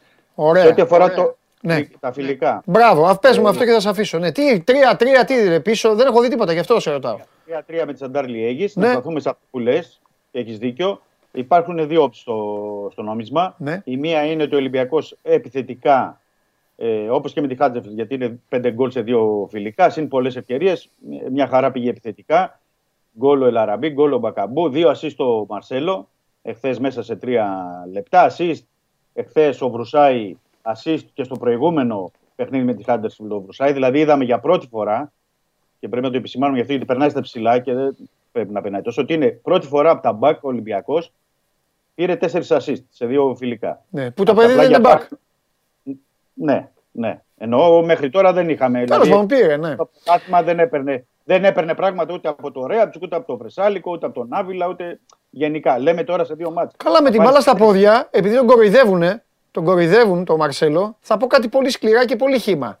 Με την μπάλα στα πόδια, 850 κιλά να είναι ο Μαρσέλο, την μπάλα που μπορεί να παίξει ο Ρέαψουκ δεν μπορεί να τη φτάσει. Τι να κάνουμε τώρα με την μπάλα στα πόδια; Άλλο είναι το Καλά, θέμα ναι, μου. ναι, ναι. Πώς τον Ναι, ναι. είδες τον Μαρσέλο, Είναι, μπορεί να Αυτό παίξει. ήθελα να πω. Αυτό είδα. Ναι, είδα ότι το, Μα- ο Μαρσέλο το προσπάθησε, το πάλεψε και είναι σε θέση να παίξει. Α, Είναι σε θέση να παίξει. μάλιστα. Και θεωρώ ότι θα είναι μέσα σε αυτούς 18-20 που θέλει ο Μίτσελ. Με την εικόνα που υπάρχει πια από την Ισπανία και από τα δύο φιλικά. Ναι. Έτσι. Αυτό που βλέπουμε. Είναι ένας διαφορετικός Μαρσέλο. Ναι. Αυτό που πρέπει. Γυρνάει. Γυρνάει καλά. Ναι, ναι, γυρνάει καλά. και Κατάλαβες γυρνάει τι και- εννοώ γυρνάει. Α, α, Ναι. Προφανώς για να βγάλει assist το παιδί ανέβαινε. Ναι, ανέβαινε Ξέρεις, πάρα πολύ. το, ε, μα, στην μπάλα όταν παίζεις, το να ανέβεις είναι και η χαρά σου, είναι η προσμονή σου, είναι Ναι. η δημιουργία σου. Το πίσω θέλει πίστη, θέληση, πνεύμονα. Τα τρία αυτά. Άμα μου λες ότι γύρναγε, οκ, εντάξει. Γι' αυτό Mm. είπα ότι είναι, είναι δύο όψεις του, του Ναι. νομίσματος. Η μία είναι που πήγε πολύ καλά επιθετικά, όπως είπαν ο Ολυμπιακός. Ναι. Η άλλη, σε ό,τι αφορά και κυρίως το παιχνίδι με τη Σταντάρ Ναι. Λιέγης, είναι ότι υπήρξαν ε, αρκετά θέματα ανασταλτικά. Ναι. Και όταν λέω ανασταλτικά, εννοώ ανασταλτικά και ομαδικά για τον Ολυμπιακό στο πώς Ναι. αμύνθηκε, αλλά και ατομικά που γίνανε ε, λ- λάθη. Γιατί ο Ολυμπιακός έχει δεχτεί τρία γκολ από, την, ε, από τη Σταντάρ Λιέγης, Μάλιστα. είναι ότι είχε τρει-τέσσερι ευκαιρίες ακόμα. Τα οποία τουλάχιστον τα δύο, το δεύτερο και το τρίτο, θα έπρεπε να το έχει αποφύγει γιατί έχει κάνει προσπάθεια οι αντίπαλοι extreme, δηλαδή οι Βέλγοι extreme, έχουν κάνει προσπάθεια από τα πλάγια ε, αποφεύγοντας Ανδρούτσο, Εμβιλά, Χάμες, ε, ε, Μαρσέλο. Δηλαδή εκεί πέρα υπήρξε μια, ένα πρόβλημα το οποίο πρέπει να σου πω Παντελή ότι και εκνεύρισε το, σε σημείο που εκνεύρισε τον ε, Μίτσελ που συνήθως είναι ψύχρεμος. Ναι. Ο Μίτσελ εκνευρίστηκε αρκετά με τα, με τα λάθη στις συγκεκριμένες φάσεις. Γιατί λέει, είπε το είπε και στι δηλώσεις του μετά ότι δεν επιτρέπεται σε τέτοια παιχνίδια να τρο- δεχόμαστε τέτοια τρία γκολ σε τόσο, με τόσο τε- εύκολα λάθη.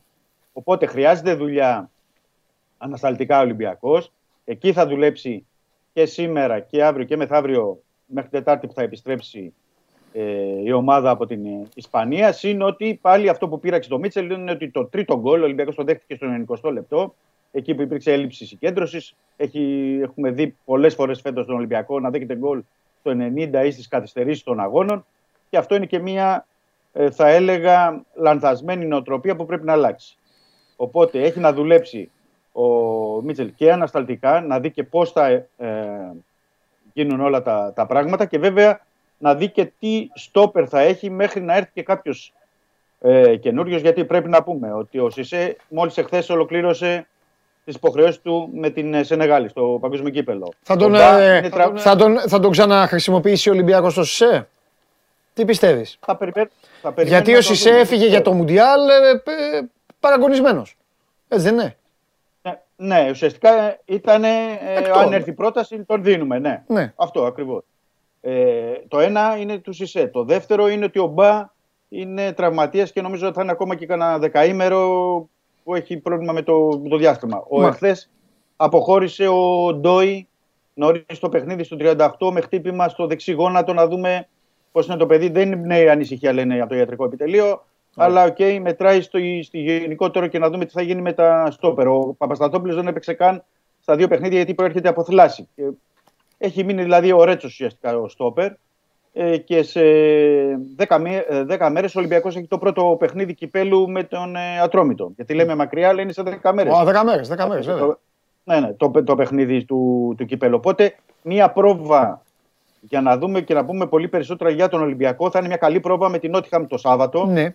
Καμφόρε του Καραϊσκάκης, για να μπορούμε να δούμε λίγο περισσότερο, όχι πρόβα ενδεκάδας, γιατί Ναι. έτσι κι αλλιώς λείπει ο Ίνιμπομ Χουάνκ, λείπουν παίκτες, αν είναι τραυματίες. Θα είναι μια πρόβα ώστε να δούμε πώς θα μπει ο Ολυμπιακός στο δεύτερο μισό της περίοδου από πλευράς φυσικά. Ε, θα και αυτός θέσει λογικά βελτίωση. και ο Ιμπο Μουχάνκ λογικά ε, αύριο μεθαύριο δεν θα είναι. Εννοείς απόψε. Ε; Ε, Την νομίζω, ρε Βραζιλία. παιδί μου, εντάξει, βάσει λογικής. Ναι, το ναι. λέω για το, αυτό για τον Ολυμπιακό Ναι. το λέω, δεν το λέω τώρα για το Ναι, Μουντιάλ. απλά, απλά δίκιο έχεις αυτό που λες. Απλά λέω Αλλά ότι θα πρέπει και λίγο να τον ξεκουράσει, έτσι δεν είναι.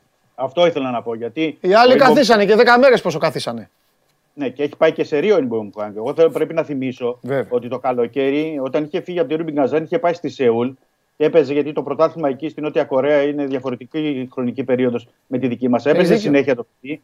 Ήρθε αμέσως, τον έβαλε, αν θυμάσαι Παντελή, μετά από δύο-τρεις μέρες ο Κορμπερά να πάει να παίξει στη, στην Κύπρο για να παίξει αμέσως και δεν έχει καθίσει καθόλου. Οπότε και να τελειώσει με αύριο με την αποστολή να επιστρέψουν. Δεν θα θέλει και το παιδί 10 μέρες Ναι. να ξεκουραστεί, αρχίζει το πρωτάθλημα μετά. Ε, μπαίνει Ε, στο- λογικό στο- είναι, λογικό. Και λογικά, εντάξει, αυτά τώρα θα τα έχουν κανονίσει και με τον Ολυμπιακό. Η λογική Ναι. λέει, επειδή οι ομάδες δεν, δεν σκορπάνε, η λογική Ναι. λέει ότι θα γυρίσει η αποστολή όλοι μαζί στη Σεούλ. Μπορεί να κάτσει εκεί κάποιες μέρες, να ξεκουραστεί. Ναι. Τέλος πάντων, θα δούμε τώρα. Σωστό.